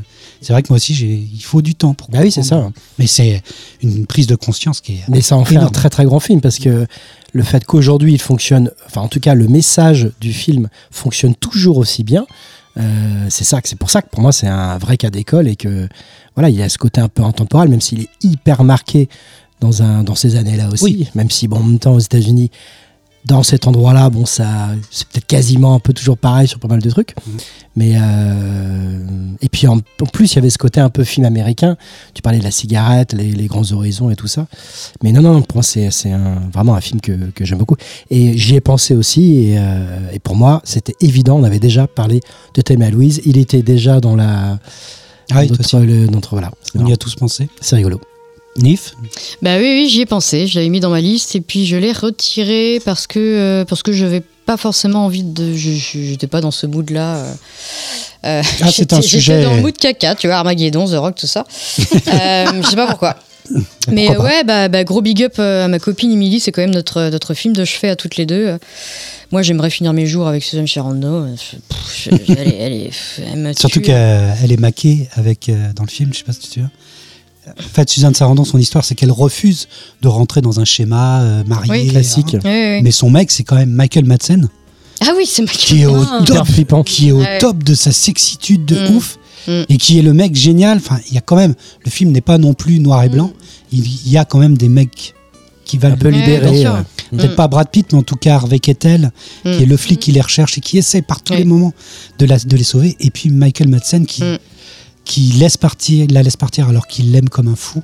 Bah parce oui, qu'il a compris qu'elle ne voulait pas rentrer dans ce rôle. Oui, de- puis on parle pas de ça, euh, on parle pas de ça quoi. C'est, c'est, c'est un beau film précurseur sur, sur l'émancipation féminine, sur, sur les choix, sur, euh, sur euh, la liberté, sur. euh, Puis moi j'adore les road movies encore plus quand c'est féminin. J'adore les histoires d'amour encore plus quand c'est platonique et que c'est purement euh, de l'amitié et plus sur des choses qu'on on peut pas forcément mettre de mots parce que euh, ouais mais toi lié aussi par, euh, par par du drame lié par euh, par la mort lié par euh, je trouve ça merveilleux. Enfin c'est comme Breaking Bad c'est des, des trucs c'est des des, des bro movies et plus si affinité. Je trouve que c'est magique. Et puis Mhm. voilà, on a vraiment affaire à deux euh, enfin euh, à deux à deux actrices qui sont hyper bonnes dans ce qu'elles font et le message que ça veut passer mais c'est vrai que ouais, je suis hyper fan aussi de tout moi j'aime j'adore les films qui se passent dans des grands horizons Là, celui-ci, il est, euh, il est clairement précurseur de beaucoup, beaucoup que j'aime. Si je faisais la liste des films qui, qui, qui, euh, qui découlent de Thelma et Louise, je pense qu'il y en aurait vraiment pas mal sur la liste.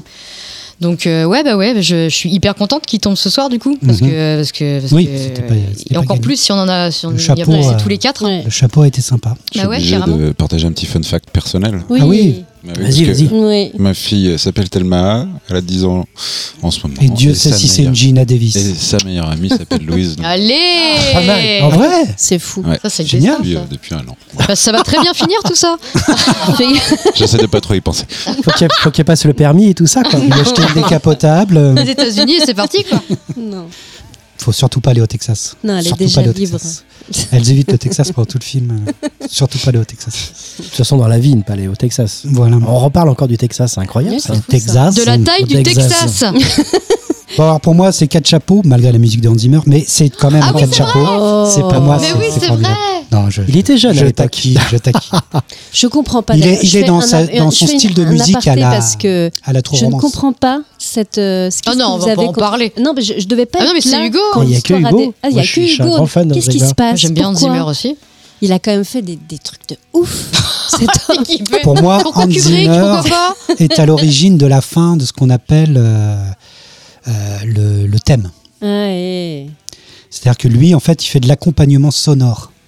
C'est-à-dire que quand il fait la musique de Dune ou quand il fait la musique. Mm. Il Il en a fait, des- il fait une musique qui se confond avec le son, en fait, et qui Il accompagne simplement le, le truc. Oui, mais moi, ce que j'aime, c'est les musiques de Ouais. thématiques, tu vois, à la Jerry Goldsmith, à la à John Williams, à la Alan Silvestri. C'est ça, et voilà. Et j'ai l'impression que Hans Zimmer a un peu tué ce truc-là pour faire des musiques qui accompagnent plus les actions. Mais ça reste une impression. Je vais te sortir une liste de, de mecs qui font, euh, qui font déjà ça en musique d'ambiance et tout ça. En fonction des films, en fonction de tout ça. Mais on en a déjà parlé. Hein, dans la- C'est ça. Ok, oui, oui, On avait oui. développé ces Ah oui, arguments-là. ça. Ah mais moi, c'est- je, Pardon. je, je- c'est c'est juste pour taquiner que je dis ça. C'est juste mon goût personnel. C'est-à-dire que moi, Antéchrist une belle musique, c'est une musique thématique et c'est pas une musique qui accompagne euh, euh, les, les effets sonores du film. Quoi. Donc euh, du coup, euh, voilà, pour moi, la, la dernière grande musique d'Hans Zimmer, c'est Gladiator. Et puis après, pour moi, ça a été une longue, euh, une longue descente. Quoi. Mais c'est mon goût personnel. Et il y a que moi qui est là-dessus. Mais je sais que ça taquine Manu, donc je fais exprès. c'est juste pour taquiner. euh, voilà, c'est pas du tout. euh, voilà. Bref, en tout cas, bon, moi, je suis un- sur un quatre chapeaux. Euh, Oui, Maud, moi, quatre chapeaux. quatre chapeaux. Manu, Clairement, Ah, il faut pareil. qu'il rentre dans la DVD Ok. tech, euh, Pareil. Ok, bon, bah, un film de Pas forcément une DVD exemplaire. là là. Ça peut être une Oui, Blu-ray Tech pardon. ou oui, euh, pardon, voilà. autre filmothèque. En tout cas, la vidéothèque euh, se gagne, Vidéothèque, gagne un deuxième Ridley Scott. Donc c'est bien. Bah, on un deuxième façon. Hein Dès qu'on parle de Ridley, on le rentrera dedans. bah non, parce que Alien n'est pas rentré, je te le rappelle. Mais pourquoi? Ah bah écoute, euh, Non mais non mais attendez non non non non. Tu vois ce qui se euh, rappelle à chaque fois des Je crois que c'est Alors mode. hein. moi j'avais parlé de résurrection. je crois que Je sais que Fanny, c'est Alien, il est- Alien Non. 1, il était il était en fond de chapeau. Ah, c'était un fond de chapeau. Ah, Ouais. on l'a pas, on l'a pas Résurrection traité. était passé, donc on avait euh, Quelle horreur. dessus. Et puis euh, il il me semble que Alien 1 J'avais était moins en chié fond dessus de que les chapeau. autres, moi, mais bon. Oui oui oui oui. Il y avait du caca sur la table en tout cas. oui, bah oui. Je te le D'accord, ok, ah, autant pour moi. Alors en tout cas, bon, en tout cas, il y en a deux déjà. Hmm. Euh, Il y a Blade Runner et donc Thelma et Louise. Vive Scott. Et c'est bien, ça montre bien le, le- le- le prisme total de- des capacités de Des Scott. De tous les Scott. voilà. de- et oui, alors moi j'ai un petit kink particulier pour son, son petit frère Tony. J'adore, euh, j'adore euh, Ah, les son cinéma complètement fou. Scott Free. Mais je suis content qu'il y en ait un déjà qui est trop romance, Oui. avec une musique malheureusement encore de pardon, pardon, pardon, pardon. Ah, merde. Sur Romance, je suis pas sûr. hein. Si si, c'est lui. Mais je crois qu'il. C'est justement que Oui, mais euh, il y a- le il y a thème de deux la musique de compositeurs. Hans Zimmer euh, est justement La euh, c'est un C'était pas un plagiat de la balade sauvage de Terrence Malick. Oui, mais je crois qu'il y a deux compositeurs. Il a pour ça que- vampirisé un deuxième C'était pas là que tu avais dit compositeur. que c'était un suppôt de Satan, un suppôt de. Attends, J'ai dû l'appeler l'antéchrist, oui, c'est possible. Oui. L'antéchrist. Je ne vois quand c'est. Quand Ah. Ah, ok, d'accord, je confonds. Ok. En tout cas, voilà. Et euh, tout le monde a donné sa note, ouais, donc Ouais, on bah est oui, d'accord pour que Thelma et. Louise Ça rentrent. Ça rentre. Et puis, euh, bah, Maud va nous tirer un nouveau, On n'est pas un nouveau difficile film. ce soir, hein. sauf avec Armageddon. Oui, c'est vrai, on est un Moi, petit je suis en mode radical, quoi. C'est 4 J'ai mis un 0, chapeau, moi. hein, Oui, tu as mis un chapeau, c'est vrai. Pas qu'il est trop froid. Héros malgré lui. Ah Qu'est-ce que c'est que ce film? Dustin Hoffman? Pardon? J'ai pas vu. ce Qu'est-ce que c'est que ce film? C'est vrai? Ouais, j'ai pas vrai vu. Putain, mais c'est incroyable. Dustin Hoffman, c'est ça? Oui, exactement. Alors, héros malgré lui ou? Fais profil bas, mon fils. Un film de Stephen Frears de 1992 avec Dustin Hoffman, Ah, on Gina de Davis. On pas encore parlé. Andy Garcia, Chevy Chase et John Cusack. John Cusack, Ah. Là, oui, celle qui est dans Les valeurs de la famille Adams. c'est ça. Un soir au volant de sa voiture, Bernie Laplante, un petit escroc minable et beauf, voit un avion commercial s'écraser sous ses yeux. L'avion va exploser sous peu, sa porte est bloquée et les passagers vont mourir. Si quelqu'un n'intervient pas immédiatement, c'est la fin. Bien qu'il ne soit pas animé par des sentiments héroïques, Bernie ouvre la porte et sauve ainsi les passagers. Il quitte le plus vite possible le lieu de l'accident après avoir perdu une chaussure sans que personne ait pu distinguer son visage. Ce film des années 90 va un peu trop dégouliner en bons sentiments et s'avérer faire partie de cette fameuse catégorie Je vais le regarder en VF, ça me rappellera des bons souvenirs. Non, je ne l'ai pas fait, je vous rassure, mais je n'ai pas autant ri qu'à l'époque. Monsieur Laplante, ce loser voleur qui n'hésite pas à chourave le portefeuille de son avocate en plein jugement, son fameux fait profil bas ou reste dans la moyenne et autres conseils à son fils restent quand même légendaires et font partie de toute la complexité de ce personnage au grand cœur, mais pas trop. Il y a tout de même des scènes qui me collent à la peau, comme le crash de l'avion, hein, et sa volonté avant de d'ouvrir et de sauver la vie des 54 personnes de sauver sa paire de chaussures à 100 balles. Mytho for life. Ou encore la mythique scène mettant en scène la magnifique Gina Davis pelant un oignon Tiens, alors qu'elle reçoit un prix pour sa carrière de journaliste. Forcément, des larmes factices tombent sur ses joues, alors qu'elle raconte que les bons sujets manquent, ceux qui changent le monde et qui honorent le métier de journaliste. Et paf, le destin est bien fait, car elle se trouve dans l'avion victime du crash et sera sauvée par ce mystérieux individu avec une chaussure en moins. On retrouve un Chevy Chase qui ne fait pas son Chevy Chase, mais aussi Joan Cusack qui joue l'ex-femme de Monsieur Laplante, mais aussi dans le rôle du caméraman foufou Kevin G. O'Connor, ça vous dit rien, c'est normal, qui avait joué dans le Coppola Peggy Sue s'est mariée, ainsi Ah. que dans La momie qui jouera Benny. J'ai casé ce film dans le thème Le tout pour le tout parce que non seulement pour le personnage d'Andy Garcia qui usurpe l'identité de Bernard et récolte les lauriers derrière, mais aussi pour cette scène de crash qui ne ressemble à aucune autre. Le mec a pas envie de sauver qui que ce soit, du moins en apparence, car sa vraie nature et son grand cœur reprend le dessus quand quelqu'un a besoin d'aide. Il se trouve obligé de faire la leçon à son fils car le monde est cruel et la vie est dure. Il dira d'ailleurs à la fin Ce n'est pas dans notre nature d'être héroïque. Stephen Frears a un talent pour construire des héros complexes et ambigus, ce qui n'est malheureusement pas au goût des Américains, et ce sera un cuisant échec aux États-Unis, Mm. et poussant Dustin Hoffman à une retraite de 3 ans après plusieurs échecs consécutifs. Par contre, en France, ce sera un succès retentissant. Donc c'est marrant parce que j'ai choisi ce film en ayant un méga bon souvenir euh, de héros malgré lui, et en me disant ça fait partie des classiques qu'on avait à la maison. Apparemment, c'est de, quelle, de année? 92. 92 ans. Et en fait, petite déception parce que j'avais j'avais encore une fois plus les répliques en VF qu'en VO. Du coup, je me suis retrouvée un petit peu con parce que bah, j'ai moins ri. J'ai moins ri et j'étais moins dedans. Et du coup, bah, euh, je me suis retrouvée avec euh, ce film à critiquer. euh, tant bien que mal, Euh, voilà. Après, un très bon Dustin Hoffman quand même, parce que le personnage est chouette. Comme je disais, il est complexe dans son ambiguïté. C'est un faux héros dans, C'est ça dans son tout le sel du film. Mais- bah oui, carrément. C'est le potentiel comique de Dustin Hoffman qui, ça. Qui fait son éternel euh, Ouais. personnage un peu, euh, voilà, un peu grognon, un peu euh, ça. misanthrope. Et, Mm. et c'est ça, le, le- pour moi, le, le film est hyper drôle grâce à ça. Oui. Malheureusement, c'est vrai que le, scénar est bancal et, et mettre en face Andy Garcia, c'est peut-être pas non plus Ah, je sais pas si c'était le bon choix. le bon choix. C'est pas, ça, ça, ça tire Mm. pas la marée. Il aurait peut-être fallu quelqu'un. bah, Il est beaucoup trop beau. c'est à l'époque où on croyait qu'Andy Garcia allait avoir une carrière à la Al Pacino et on s'est trompé. Oh là là mais euh, non, même si je, je l'aime bien, hein, mais c'est vrai qu'il n'a pas non plus euh, Ouais, euh, une- une- euh, il est bon, très bref, beau, quoi.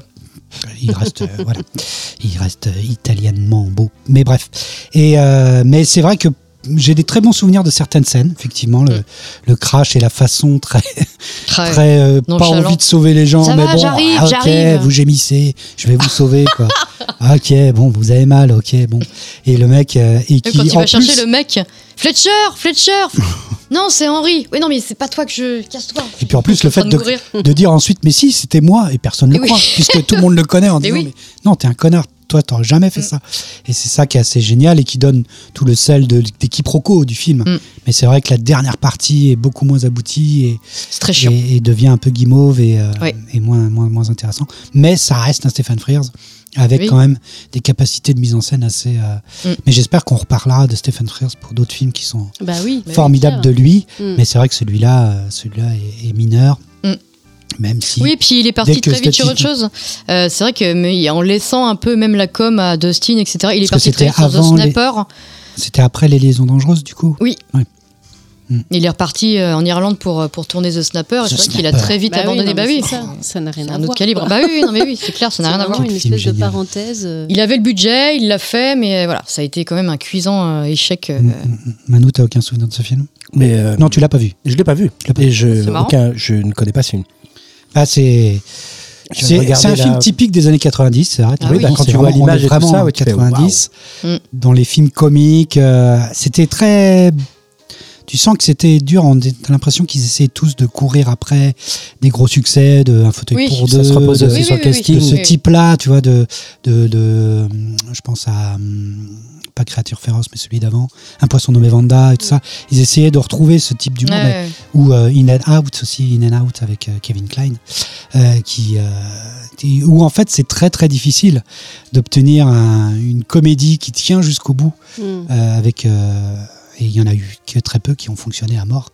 Mais il n'y a, pas- y a pas de communion entre les acteurs. Je trouve que c'est Oui, compliqué en en, plus, fait ça dans, fonctionne dans le. Non, ça fonctionne Ah, pas. déjà, Enfin, quand tu prends un Chevy Chase et que tu le prends pas en rôle principal, Chevy Chase va te faire chier. C'est compliqué. bah, clairement, clairement, en Bah fait, c'est Chevy Chase en, en- en chef euh, dans un, en chef de, de- il fait- c'est lui qui est le chef du journal, je crois, de, où elle travaille, Gina Davis. euh, Ouais. pff, voilà, enfin, c'est pas, Ouais. Mm. c'est un peu plat, quoi, pour le coup. Mais il y a quand même cette scène incroyable qui m'a encore scotché de Gina Davis qui pèle l'oignon. Alors qu'elle reçoit un prix, euh, elle reçoit un prix et elle explique le métier de journaliste et elle pleure en expliquant qu'on pèle l'oignon. Alors il y a la première fois, on trouve ça, mais on- il nous faut plus encore en tant que journaliste et elle pèle, ah elle oui, pèle. je me souviens. de Elle est trop bien cette scène, quoi. Ouais, Elle est vraiment énorme. Et elle pleure. en scène. Il y a toujours des choses à, à récupérer Bah oui, dans un je pense. Ah bah oui, carrément, carrément. Maud, t'en as pas de souvenir? Non, pas trop. Bah, je vois le film. Putain, je me suis plantée, euh, non, non, je vois je le film, mais euh, ça reste très flou. hein. C'est, euh, j'ai peut-être dû voir qu'une fois. Tu vois, à cette époque-là, j'ai jamais dû revoir ce film-là. Donc, euh, Ah ouais, putain. non, c'est très flou pour moi. Ça me revient maintenant que vous en parlez. Il n'y avait pas la euh, VHS à la maison, quoi. Non, je crois pas. Ça me Ah parle ouais, pas. putain, c'est dingue. En tout cas, c'est pas un film. En tout cas, pour moi, c'est un, un chapeau melon. Deux. Ouais. Deux, parce qu'il reste le pouvoir comique de Dustin Hoffman et des instants de fulgurance de Stephen Frears qui, euh, qui valent quand même Mm. le coup. Donc, je lui mets quand même un, un chapeau melon pour moi, pour ma part. Ouais, un chapeau melon et demi, quoi. Ah, Non, mais parce que, parce que la note. VF, elle est tellement Un drôle. béret. À chaque fois qu'il dit fait profil bas, euh, c'est tellement, mais hyper drôle. Enfin, donc, ouais, oui, bah, je vais mettre deux chapeaux aussi. hein. Ça va être euh, ok, d'accord. Euh, un petit film. Allez, c'est. euh, Non, mais ça donne presque envie de, de le revoir. Non, moi, je, je me renseigne, je regarde. euh, Mais écoute, je connais pas de on film. y reparlera. On en reparlera. C'est à toi, non? C'est pas toi? Non, c'est à toi. Ah, c'est à moi. Quel suspense Ah oui, c'est dingue. Jamais. T'as pas eu de film, toi, encore?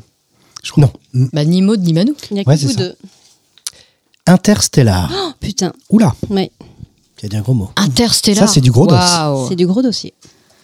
J'ose On a une heure Il va y devant avoir, nous. il va y avoir une Jose belle BO. là. Nolan et Jose Hans Zimmer. bing Bing, bing C'est un double strike. C'est pour ça que je revenais sur Hans Zimmer en fait. Je me disais Ah oui, putain, c'est un truc de ouf parce C'est que une belle intro. c'est fou en fait. euh, alors, attendez, j'arrive. Oui, donc Interstellar. donc écrit et réalisé par Christopher Nolan. Il fallait que j'en parle de mon chouchou Nolan un jour. Euh, donc euh, sorti en 2014, le casting de folie euh, de Matthew. Ça quand même. Oh, pff. McConaughey. on est bien d'accord sur cette musique. Ouais. Matthew McConaughey, Anna Tawai, Jessica Chastain, Ah, Casey. Affleck, Matt Damon, Michael Ken, Timothée Chalamet. Enfin bref, il y a beaucoup de monde. Timothée, c'est est- Et oui, il est là, c'est son fils. Donc le pitch, en 2067, la Terre se meurt, les ressources se tarissent et l'air devient irrespirable. Une équipe restreinte de la NASA qui cons- constitue une mission, la dernière pour tenter le tout pour le tout, pour trouver une planète habitable et sauver l'humanité. Rien que ça. Cooper, donc, McConaughey, j'ai j'ai toujours du mal à dire son nom. Hmm. Donc, ancien pilote de la NASA, devenu agriculteur parce que des pilotes de la NASA, il n'y en a plus besoin à cette époque-là, peine à faire survivre sa famille, son beau-père, son fils et sa fille. Cette dernière, Murphy, observe dans sa chambre des phénomènes étranges provoqués par son fantôme, entre guillemets, qui cherche, d'après ses dires, à rentrer en communication avec elle. C'est lors d'une énième tempête de sable que Cooper remarque alors un phénomène, gravitationnel de dépôt de sable dans sa chambre en forme de code, des coordonnées qui les amènent dans une base de la NASA qu'il croyait disparue. Deux plans s'y organisent. Le plan A, découvrir une autre planète habitable et faire s'y rendre les humains en colonie en manipulant la gravité via la résolution d'une équation dont le chef de la NASA, Michael Ken, s'attelle depuis 40 ans. Plan B, l'équipée transportera des milliers d'embryons humains fécondés et congelés pour repeupler la planète en question. Dur de résumer tout le film, mais juste des scènes à couper le souffle qui vont s'enchaîner. Celle de la planète, que d'eau en surface, la première, inhabitable, et où se succèdent des, tsu- des tsunamis, qui, en une distorsion de temps, font que quand ils reviennent sur leur navette, 23 ans sont passés alors que eux ont vécu que quelques heures. C'est le bad. Ils retrouvent leurs collègues restés dans la planète qui les attend depuis 23 ans. Et ensuite s'enchaînent 23 ans de messages de ceux qui sont restés sur Terre. Son fils, qui est devenu papa, qui, a son enfant, et sa fille qui lui laisse un seul message, puisqu'elle a maintenant le même âge alors qu'il était censé revenir au même âge qu'elle. Bref. Et puis, cette scène folle qui, moi, me continue à me faire frissonner, celle du Tesseract. Je me suis informée hein, parce qu'il y avait des mots que j'avais pas. Donc, il y a cette espèce de. on, on met en forme un cube quadrimensionnel, souvent lié à l'image de la quatrième dimension et lié à cette distorsion de temps. Cooper y est projeté lors d'un ultime essai, la seule qui leur reste. Il n'y a plus assez de- de- d'énergie pour aller retourner sur Terre. Donc il décide de projeter la navette avec euh, Amelia, la sœur de la fille de Michael Ken, qui est venue avec lui dans la navette pour la projeter sur la dernière planète qui est celle, semblerait-il, la seule viable. Sauf qu'il faut larguer du poids, donc il largue Tars, le cyborg, le robot qui les accompagne depuis le début, et Cooper donc s'éjecte dans le- l'espace. et là, il arrive dans ce Tesseract. Ce Tesseract qui est fait en grande partie en effets normaux, où se multiplie la chambre de Murphy. Plein de chambres de Murphy à toutes les périodes de sa vie. On comprend alors, en même temps que Cooper, qu'il était le fantôme de sa chambre. Il réussit à interagir par vibration sur les parois de sa bibliothèque, d'abord pour lui dire de rester, au moment de son départ, ensuite pour lui donner les coordonnées de la base, pour lui dire qu'il faut qu'il fasse partie de cette mission, et ensuite, quand elle est grande, la résolution de l'équation quantique de la singularité recueillie par TARS, leur robot, solution envoyée en morse via la petite aiguille de la montre de Cooper laissée à sa fille 25 ans plus tôt à son départ. Cooper sera alors ramené sur une des stations, la station Cooper créée par sa fille, qui grâce à l'équation en question a réussi à mettre en orbite une, une station, donc du coup le temps de trouver la planète habitable. Ce film bouleverse. La fin du monde y est extrêmement réaliste, comme un Nolan. Il est profond par son immensité et en même temps son intimité. On y parle de sauvetage de l'humanité et tout se joue pourtant dans un rapport essentiel et profondément humain, un père et sa fille. La science ne m'a jamais paru aussi humaine et compréhensible, et pourtant c'est Nolan. Je le regarde souvent. Je n'y manque jamais l'occasion d'un détail de plus, une compréhension de plus, et je savoure alors toujours encore. C'est un quatre chapeaux, à défaut d'en avoir un cinquième. Oh là là, Ouais, ça martèle. ça martèle. Euh, Nif Ah, tu me prends à chaud par contre. Ah, Euh, à froid. Oui, à froid, ouais. Je peux pas combattre ça, c'est pas possible. Euh, y a... J'ai rien d'entendre le résumé, j'ai les larmes aux yeux. C'est un film qui est fort, qui est tellement fort en émotion. euh, et c'est marrant parce qu'à chaque fois que je vais aux Utopiales de Nantes, euh, il se fait défoncer, euh, que ce soit par le président ou, ou à chaque fois, c'est vraiment l'exemple même. Parce qu'ils sont cons. Euh, non, mais parce qu'il y a, y a des choses qui sont. Il est extrêmement documenté ce film, extrêmement documenté, surtout au niveau des trous noirs, tout ça. Enfin, il a vraiment été euh, euh, documenté à balle, Nolan Il a même aidé Ah bah il résoudre Ouais, des ouais, ouais, non, questions, mais il est- Par sur, contre, le- il- sur la technique, il est irréprochable. Ah bah oui. Et c'est, enfin, à part pour certaines choses, genre tous les champs de maïs là, euh, dans- quand ils sont dans les dans les espèces de trucs qui, enfin, euh, sur sur la pseudo terre sur laquelle ils Mm. sont, quand ils voient les champs de maïs. Enfin bref, il- chaque fois le, le président il se marre à, à, dé- à défoncer le concept.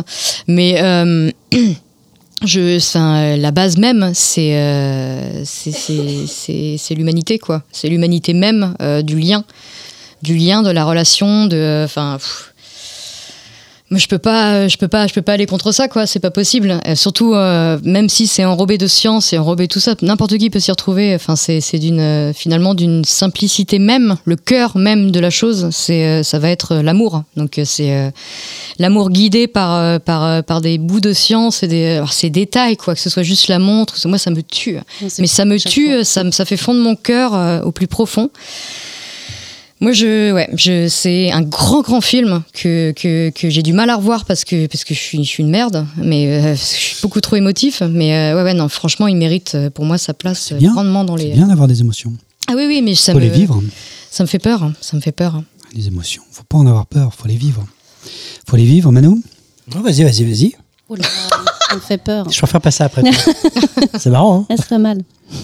Non, non, c'est un très très bon film.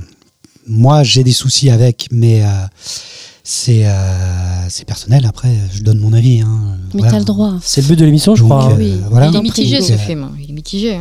Moi, c'est un film que je trouve techniquement irréprochable. C'est un très bon film. Voilà. Je- Mais après, moi, j'ai un problème, c'est-à-dire que le, le scénario de base, c'est-à-dire, on en revient à la substantifique moelle, à l'ose du film, cette relation euh, père-fille, en fait. J'ai jamais compris pourquoi, à la moitié du film, j'ai tout compris, j'ai tout décelé. Je vois exactement où il va, j'ai tout compris. Le, le- le secret de, de Tesseract, je l'avais compris très tôt, en fait. Et je ne savais pas pourquoi. Hmm. Jusqu'à ce que je revoie Contact. Contact de Robert Zemeckis, qui est e- peu de choses près exactement la même histoire d'une relation d'un père et sa fille, qui est au cœur de la conquête là de- de- d'un d'un dialogue avec euh, une espèce extraterrestre et qui finalement en revient à elle avec la relation avec son père. Et du coup, c'est pour ça qu'en fait ça m'a fait un espèce de réchauffé quand j'ai vu le film et que j'aime beaucoup ce film une fois de plus. Je le trouve très très bon.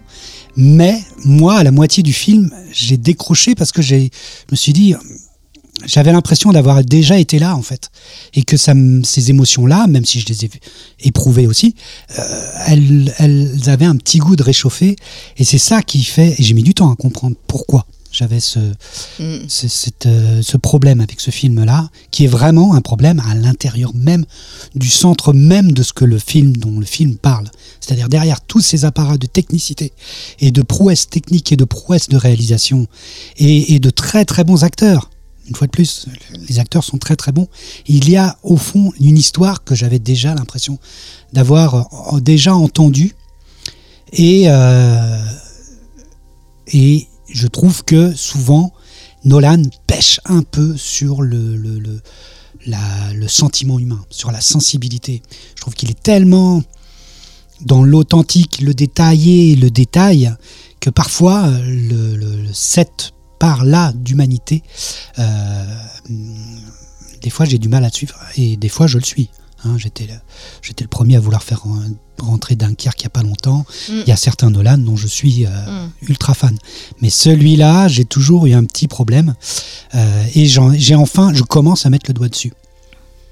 Pour ce qui est de la musique d'Hans Zimmer, le problème que j'ai avec la musique de Dan Zimmer, c'est que je suis un taré d'Inception. Mm. Et qu'en fait, j'ai compris, à partir d'Interstellar, la recette de sa musique, Oui. Hmm. qui pour vu- moi va se répéter sur une montée, voilà, une montée des cuivres, des cordes, euh, une montée, une montée, une montée, jusqu'à la- l'apothéose du sentiment que tu es censé. Et il se répète du morceau Time dans Inception. Mm. Il se répète, hein, je trouve, là-dessus. Il se répète ensuite dans 12, euh, 12 Years of Slave. Mm. 12 Years of Slave, où tu as la musique d'Hans Zimmer aussi, qui fait exactement le même truc.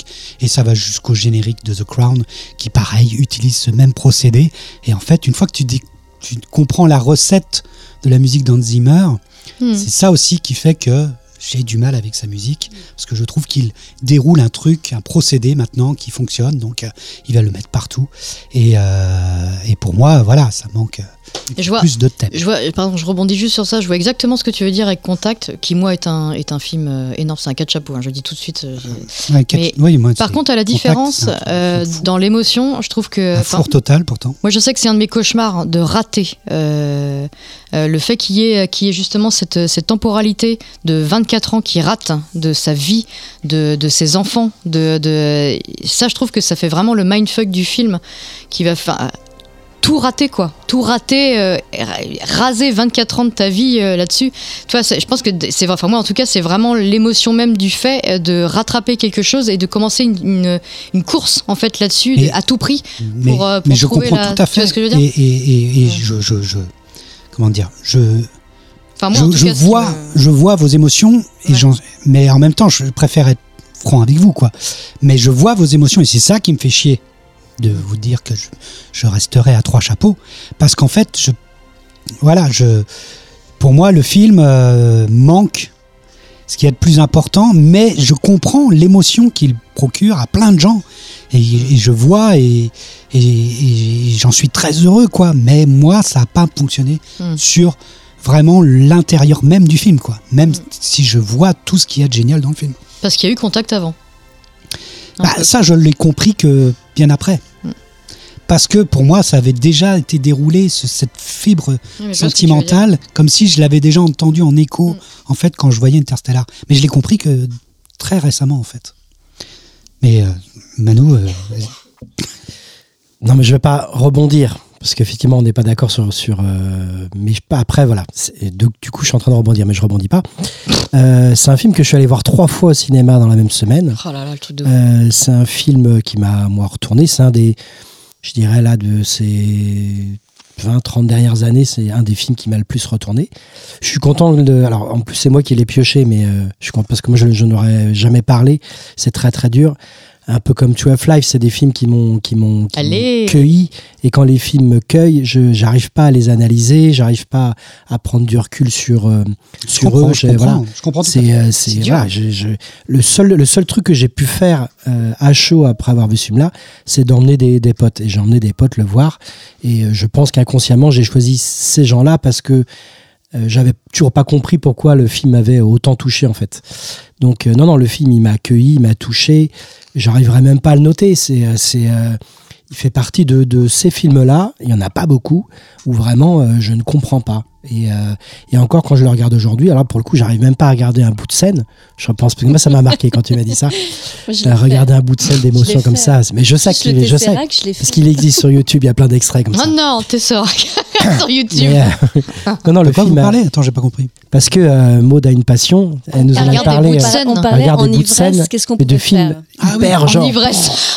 Ouais, le point En ivresse, quoi, tout ça, Direct. Genre, t'es en fin de soirée, euh, tu regardes et Je t'envoie le truc. euh, Voilà, c'est ça. Il doit y avoir Comme un shoot, quoi. La Voilà. charge Et j'arrête pas d'y penser.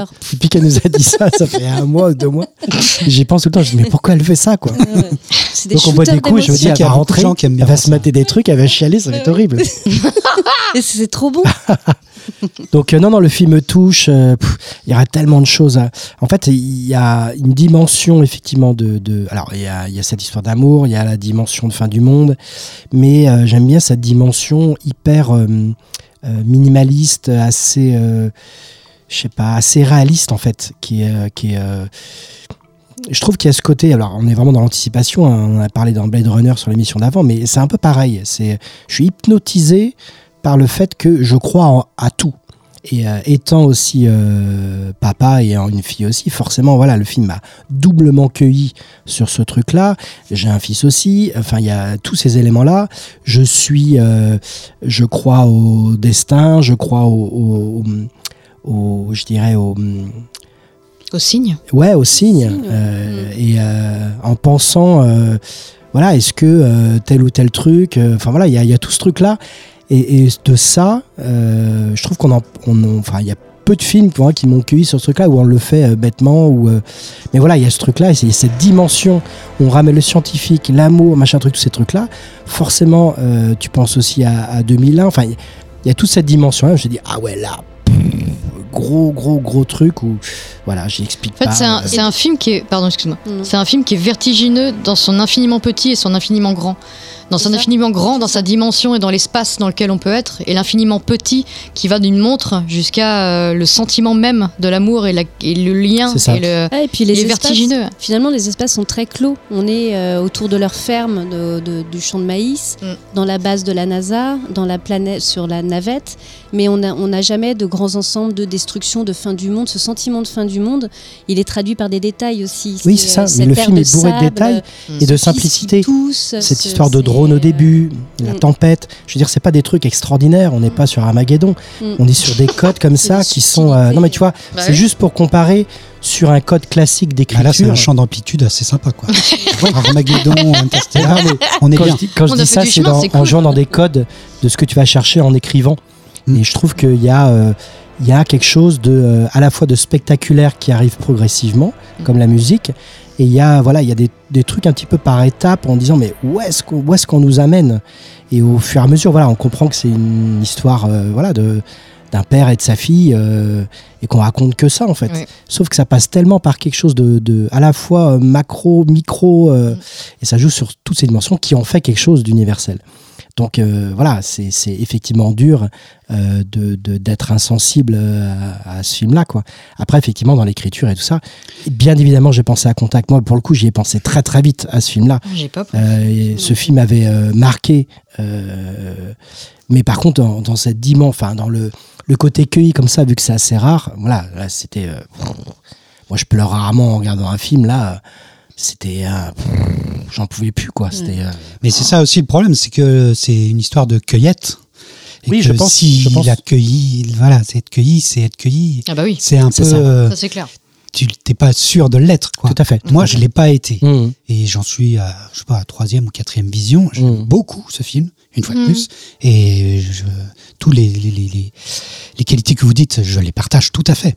C'est juste qu'il manque, moi, ce petit truc en plus qui fait que euh, j'ai, voilà, j'ai pas été complètement euh, convaincu. C'est pour ça que j'ai donné un avis et je répondais pas à ce que tu as dit. hein. Mm. L'idée c'était voilà, juste voilà, Interstellar, il est là et, euh, et- et- ouais, il, est fou ce film quand même, il est complètement d'art. Et euh, par rapport à Hans Zimmer, sans rentrer dans le, parce que je suis, je suis, j'entends ce que tu dis et, euh, et, euh, et voilà, enfin, je l'entends. Euh, mais euh, mais le travail sur la musique de ce film-là, c'est complètement fou quoi. Mhm. Il y a dans le, le coffret euh, Blu-ray Remasterisé un peu remasterisé. Ouais. Euh, il, il existe en, il existe en 4K, pardon. Bien sûr. Et tu as tout ce making-of aussi de, la, de cette recherche, de cet orgue-là, celui qui va Mm. renvoyer vraiment le, le, le pâté, comment on l'enregistre, comment machin truc et tout ça. Et c'est assez ouf. C'est assez ouf. Mm. Mm. Ouais, tout à fait. Ben, je conçois qu'il y a Hommage à travail. Moi, quand je suis sorti, enfin, Oui, au milieu du film, oui, j'étais là. très oh, Philippe ça Glass. m'énervait parce que pour moi, c'était Koya Niskati.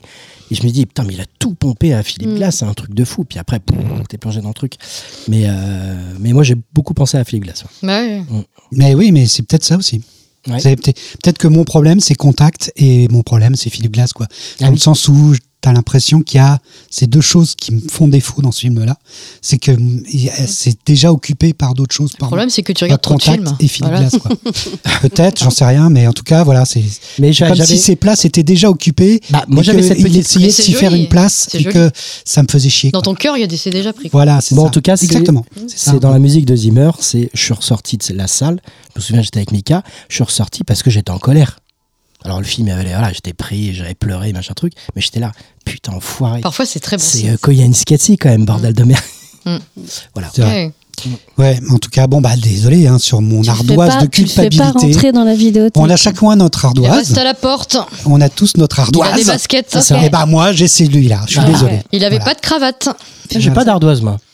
Pas encore. Ouh attends, faudrait bien rechercher, mais je pense que si quand même, non? T'as pas le grand bleu? Ah, T'as pas des- Le grand bleu. Ouais, le je crois grand que t'as bleu. le grand bleu, je crois que t'as as quelques trucs aussi. Ah oui. Ouais, le grand bleu.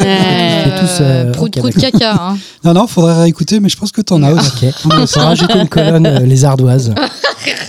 Une petite dernière? Un petit dernier? Allez, un petit dernier. Allez, Allez, je prends- T'en as pas eu, Allez, hein. Sébastien? on y croit. Oui, mais ça arrive. Oui, mais c'est je ça fair truc. play, moi, hein. Euh, Allez, Eh bien, ce sera Portée disparue, Missing in Action. Qu'est-ce que c'est que ce film On va essayer d'en faire un autre. Attends, attends, c'est pas, c'est pas Chuck Norris Si, Ah, oui. t'as mis une casserole voilà. Ah, ça Mais c'est bien de remettre des Je me sens moins casseroles. seule. Bah oui. Est-ce que vous vous souvenez de, de ce film de 1984 de Chuck Norris Non, non, on a occulté comme tout le monde. Écoute, à étudier un petit peu, à bosser un petit peu sur Chuck Norris. Le tout pour le Oh tout. putain, rien Là, on entend cet avion très important qui va sauver les, les- ces putains de soldats qui sont restés au Vietnam. Ah, le Vietnam Voilà, Putain. Vietnam. Hop. Euh, Chuck Norris, euh, comment dire? Chuck Oh, la Norris, vache. il est sept fois champion du monde de karaté. Hein? Ceinture noire euh, de tout. Il est ceinture noire de tout, taekwondo, jiu-jitsu, tout ce que vous voulez. Le mec, c'est un ouf, quoi. Et le mec, euh, sa carrière cinématographique commence avec Bruce Lee, quand même. Ah, Il se bat contre Bruce Lee dans La Fureur du Dragon. C'est pour ça qu'on le Ouais, quand détestait même. déjà. Mais c'est peut-être pour ça qu'il déteste tous les gens qui sont bridés. C'est là où je me suis dit qu'il y avait peut-être une piste.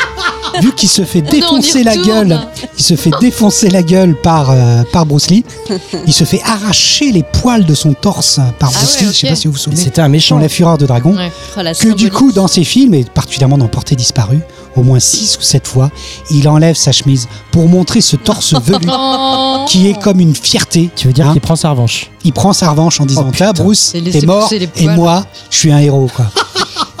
et qui va défoncer la gueule à tout ce qui est près ou loin asiatique dans tous ses films, à peu près. Putain. Euh, les Russes euh, dans Invasion USA, euh, beaucoup beaucoup de Vietnamiens, beaucoup de Chinois, beaucoup de beaucoup Ah de ouais. Japonais. Il va détruire la gueule de plein de monde. Alors. Euh, Chuck Norris, euh, dans les années 80, en fait, il y a ce qu'on appelle la canon. C'est vraiment la boîte Bah oui. de prod de Bah ouf ouais. Aïe, aïe. qui va avoir deux principaux héros. Euh, il faut qu'il soit velu, apparemment. Il doit y avoir un système pileux euh, important puisque c'est Charles Bronson et Chuck Norris. Charles Bronson, c'est la moustache. Chuck Norris, ça sera la beubare. Et ces deux mecs-là vont casser la gueule à toutes les ethnies. Et Chuck Norris, son, sa mission, c'est les Asiates. Donc il va, il va dans, dans ce film-là. Alors il faut savoir que avant, il va devenir une star dans les années 80 avec deux films dont dont je n'ai juste à donner que les titres. Le premier, c'est Dent pour Dent. Le deuxième, c'est œil pour œil. œil pour œil, dent pour dent. Les deux films massifs de Chuck Norris qui vont rendre de lui les stars. Et puis en 1984 arrive Portée disparue. Alors pourquoi Portée disparue? Ils vont tourner deux films, Portée disparue 1 et 2. Sauf que le Globan et je sais plus comment il s'appelle, Globan et enfin les deux mecs De de, la Canon, Canon, ouais, ouais. euh, ils vont apprendre que Rocky- Rambo 2 arrive et que dans Rambo 2, Rambo va sauver euh, les otages en Vietnam. Oh putain. Donc il se dit, bah, on va mettre le 2 avant le 1, puisque dans le 2, Non. c'est précisément Chuck Norris, c'est ce qu'il fait. Donc ils sortent le 2 avant le 1.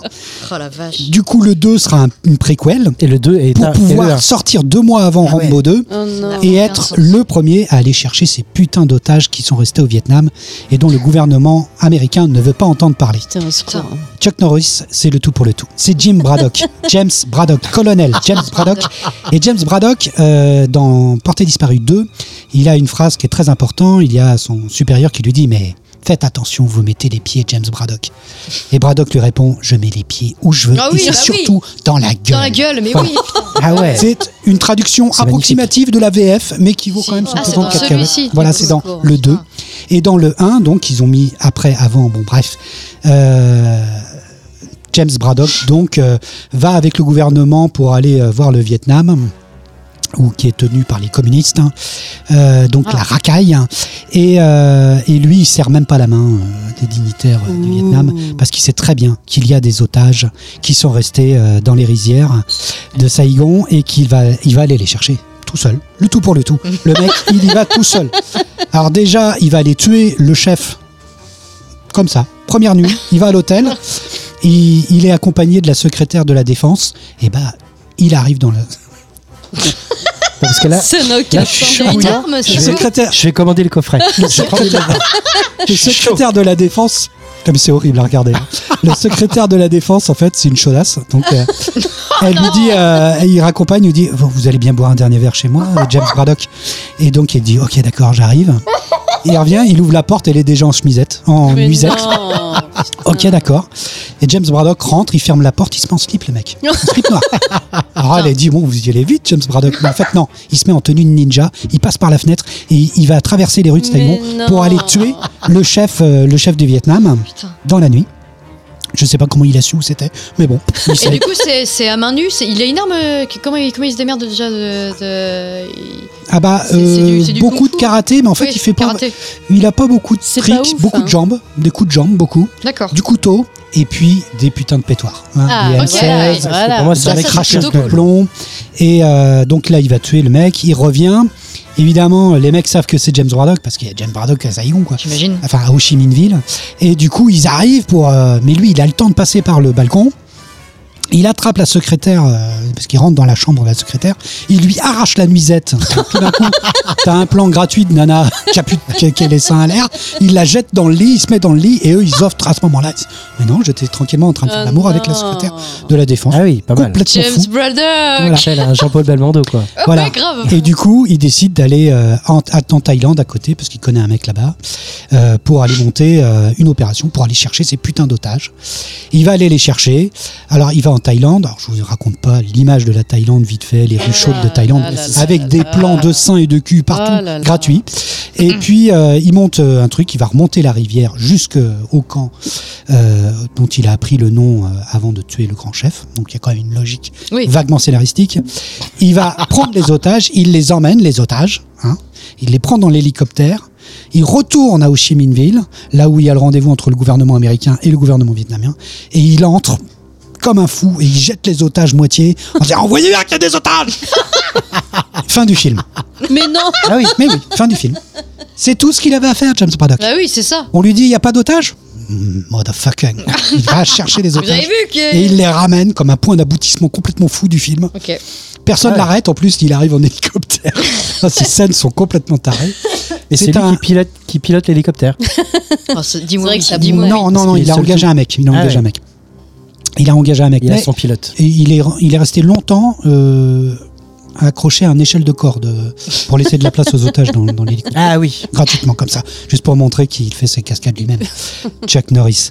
Putain. Bref, c'est un film euh, ultra patriotique, ultra odieux, parce que euh, à un moment, on dit Mais attendez, euh, les soldats américains, vous aussi, euh, James Braddock, vous avez fait euh, des atrocités pendant la guerre du Vietnam. Et, et lui, en fait, euh, par un simple regard, il va voir les mecs qui l'accusent des vieux paysans vietnamiens, et juste par le regard. Parce que il est mono. Bah oui, expressif, Chuck hein. Norris, Il n'y a oui, bah oui. aucune expression si ce n'est un regard de braise, deux yeux bleus. Et du coup, les mecs euh, le regardent, les vieux Vietnamiens, les vieux paysans. Regardez, on est désolé, James Braddock. Oh non, Oh non Donc Baisse c'est que les de la yeux. dé- les Américains n'ont rien fait au Vietnam. C'est que les Vietnamiens qui sont bien sûr les Viet Cong, Bien, qui sont bien sûr euh, des tortionnaires, des mecs cruels et voilà. Donc bref, voilà, c'était juste pour vous parler de Chuck rétablie, Norris. quoi. Merci Chuck Norris. Disons que Mais moi, je vais les tout le monde a oublié non, ah, James Braddock n'a pas si, je si, vais pas les regarder. Puis je vais regarder les deux. Oh non, Alors, il faut savoir qu'aujourd'hui, euh, Chuck Norris, après une grande carrière à la télé, dans Walker Texas Rangers, Ah putain. euh, maintenant est un chrétien euh, convaincu, un républicain convaincu. Je pense qu'il est Oh là en soutien là total à. Trump. Et, euh, et ça fait du bien. Et à un mème est une légende dans la communauté America geek, first Quoi? Un mème et une légende dans la communauté geek euh, sur le Oui. Chuck Norris euh, qui Les est, Chuck euh, Norris Stories euh, sont. voilà, les mèmes et tout ça. C'est ça. Ah Euh, ouais, en tout cas, il y en a beaucoup dans Portée disparue. 4, 2, 1. Ça sera une trilogie. hein. Je regarde s'il y a une Ah, version- bah cool. y a une version Très bonne, 4K. très bonne nouvelle. Il y a une version Blu-ray. Non. Arrête. Ah, il y a Portée disparue 3 Oui, il y en a une- c'est une trilogie. J'avais oublié Ah, qu'il y avait le 3 aussi. Ah, Pas mal. Qui, qui va être fait après. C'est trop, c'est beaucoup trop. Ah, c'est horrible. On est dans la Rambo Exploitation, c'est ce qu'on appelle euh, ce genre ça. de film. Non. Donc euh, voilà. Du coup, on en fait un dernier, c'est ça? J'en ai un dans la main. Allez, Allez, un dernier. un dernier, je l'ai fait vite fait sur Chuck. Et j'ai tiré Hunger Games. Hunger Games. Ah. C'est bien mon film. C'est pour ça que tu voulais Ah retrouver bah, ton, ton- gros morceau, gros morceau. Oui. Non, j'allais dire qu'on allait parler un petit peu politique, mais finalement, c'est pas mal. Bon, j'avais deux autres films, on en parlera en vidant le chapeau. C'est ça. Euh, Mhm. faut absolument mettre la musique où il y a les chants. C'est où il s'énerve. hein. Hunger Games, donc un film de science-fiction américain de 2012, réalisé par Gary Ross, donc euh, le scénariste de Big. Tu savais ça? Non. Il a réalisé, il a réalisé aussi Pleasantville. Ah, Ah, très bon film. Un très, bon film. Failli plusieurs fois le prendre celui-là. Donc euh, tiré des romans donc trilogiques de Suzanne Collins. Donc le pitch dans un futur sombre à Panem, un État totalitaire fondé sur les ruines des États-Unis, Katniss Everdeen, une jeune fille de 16 ans, habitant dans le district 12, va changer l'histoire après avoir tiré au sort pour combattre à mort dans une arène, les Hunger Games, les Jeux de la faim, une bonne grosse battle royale à ciel ouvert. Tout ça retransmis à la Truman Show. Donc il va avoir quatre films, une grande saga, euh, censée prendre la suite de Twilight à l'époque hein, en production, Les teen movies. dans le registre des cœurs des ados. Mais là, on est dans une vraie, finalement, intrigue politique. Donc c'est un film qui dénonce un peu la cruauté de l'homme, un film qui délivre un vrai message, une saga euh, hommage à la liberté, se battre contre l'oppression, le tout pour le tout.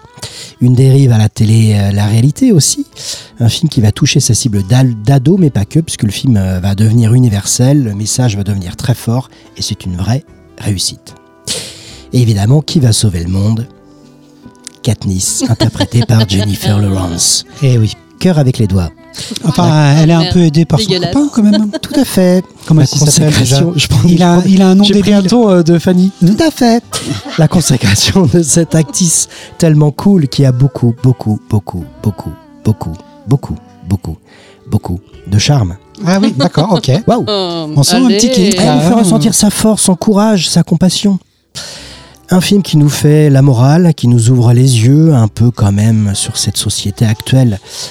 C'est magistralement embarquant, très bonne mise en scène qui nous fait tenir en haleine, une bonne tension et apparemment une bonne adaptation du livre d'après les fans. Je n'ai pas lu les livres. Donc j'aime Hunger Games, j'aime Jennifer, j'aime cette histoire, j'aime quand on se révolte dans les films. Et j'aime aussi la liberté, c'est quand même pas mal. Tu aimes les perruques de Woody Harrelson? Woody Harrelson, tout à fait. Et puis grosse mention spéciale à James Newton Award pour la musique. Là, on parlait de musique de film. euh, C'est la musique d'Hunger Games. Elle est tellement incroyable, James- James Newton incroyable. c'est le musicien aussi des, des Night Shyamalan, très très bon musicien. Ouais, très très très très très bah voilà, j'ai- j'aime tout chez euh, dans Hunger Games. J'ai eu du mal au début avec euh, avec cette actrice. Moi, je l'avais jamais vue, euh, Jennifer euh, Mm. Avant celui-là euh, jamais. Et, euh, et au début, j'étais là, mais c'est qui cette meuf? C'est chelou, son jeu est bizarre et tout. Puis après, brrr, j'ai été euh, cueilli et ah, incroyable. Avec son visage poupin. Tout Mm. à fait. Euh, donc voilà, voilà, ça fait court, mais voilà. J'ai envie de vous entendre aussi sur Hunger Games. Hunger Games. Euh, Maud, comment tu te Alors j'ai pas balancé tout le Games casting de Lenny Kravitz, y Ouais, a il y a tellement plein de de monde dans ce film-là. Mais moi, Lenny j'ai- moi, Kravitz a un rôle étonnant. Ouais, Tout à fait. mais moi j'aime, j'avoue, j'ai été bien cueillie en fait par, euh, par la trilogie. Enfin, Il y en a quatre, mais oui, il c'est une quatre. trilogie. Le troisième volet est en deux parties. Il y a cinq. Il y en a des fi- ouais, il y en a un Ouais, cinquième c'est qui ça, il y en a vient de le cinq. sortir. cinquième, Ah oui, ouais, oui, c'est oui. ça. Il y en a un dernier. Mais il y a pas de Jennifer. C'est un préquel, je crois.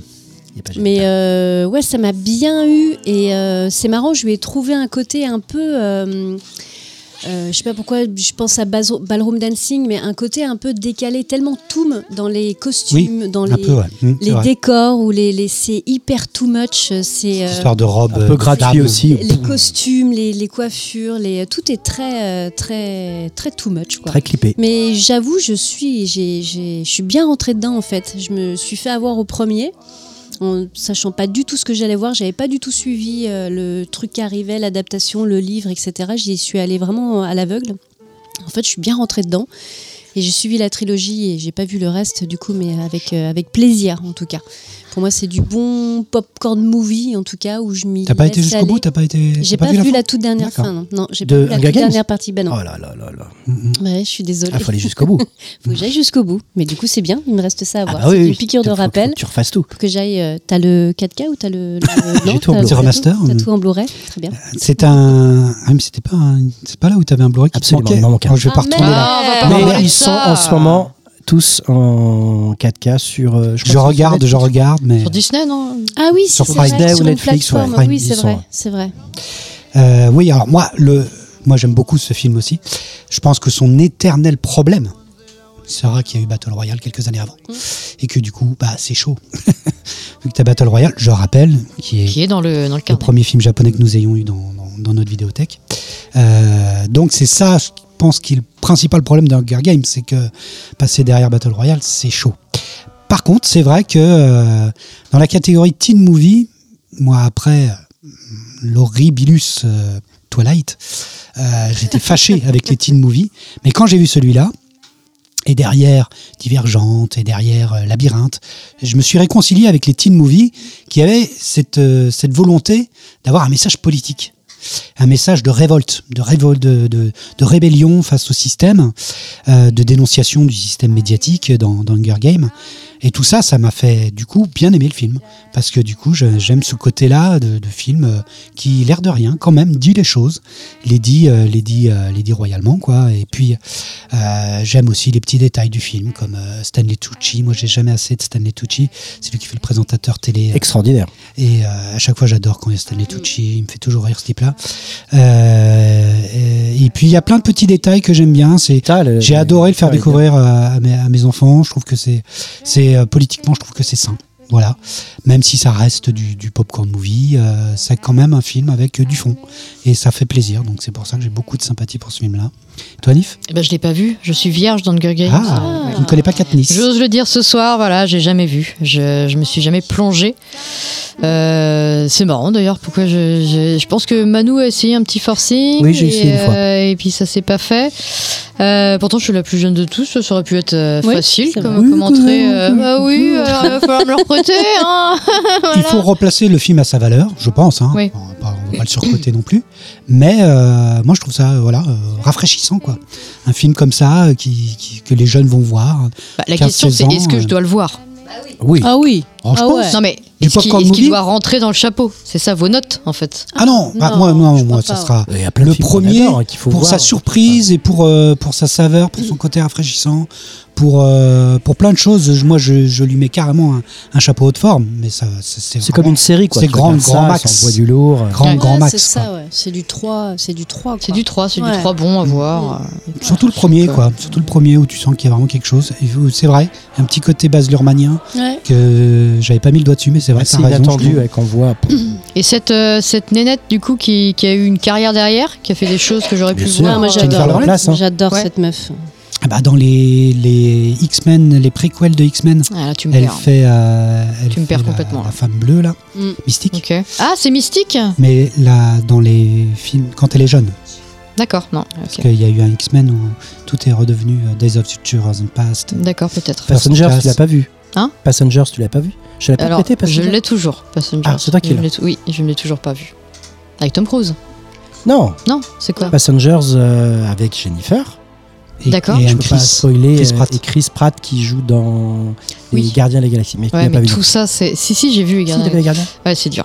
C'est dur. Mais oui, oui, non, mais je vais y aller. Hein. J'irai. Là, elle a joué dans Red Sparrow, elle a joué dans Joy, elle a joué dans Happiness Therapy avec Bradley Cooper. Mm. Elle a joué dans. Ah, Sparrow, elle ça commence à pourrait avoir plaire. une Je. Elle commence à avoir une petite, une petite, une petite carrière quand même. Ah, c'est assez surprenant. Elle Dans est- une autre dimension. Mais ça. ce qu'il faut absolument voir, c'est son tout premier film. Enfin, je crois que c'est son premier, qui s'appelle Winter's Bone, Ouais. où elle est mais Ouais. incroyable. Ah ouais, elle est époustouflante. Où là, tu es dans un monde que t'aimes bien en plus, le monde des rednecks, tout ça. Ok. Et où elle fait une jeune de 15-16 ans qui, qui, dont toute la maison tient sur elle. Quoi. Euh, elle doit s'occuper d'un petit frère et tout. C'est un film vraiment prenant avec un côté thriller qui est vraiment très très bon. Et on découvrait euh, Jennifer Lawrence, elle est incroyable dans ce rôle. Euh, Winter's Bone, ça s'appelle. Si jamais tu vois, n'hésite pas pour découvrir l'actrice, c'est la meilleure Bah porte oui, d'entrée. oui, oui. Elle est incroyable dans, dans, dans ce film. Bref, et vous étiez à combien de notes alors du coup toi, Bah, 3, je crois, non Tout Ouais, le monde trois, a c'est la bien. trois. Trois, c'est un bien. chapeau haut de C'est forme, donc on, on aime bien. On C'était mon-. C'était mais, mon euh, petit bonbon avec mes deux autres Oui, c'est films. ça, c'est du bon. D'accord. Mais oui, oui, c'est un film qui fait toujours plaisir. Un film de voilà. Je me suis refait, on s'est refait avec ma femme tous les films. hein. du coup, on s'est dit, attends, on va parler Hunger Games, le, tout pour le tout. Et je trouvais... Parce que j'ai du mal, hein, je leur dis, mais. euh, Et finalement, je me dis, non, la révolte, c'est pas mal.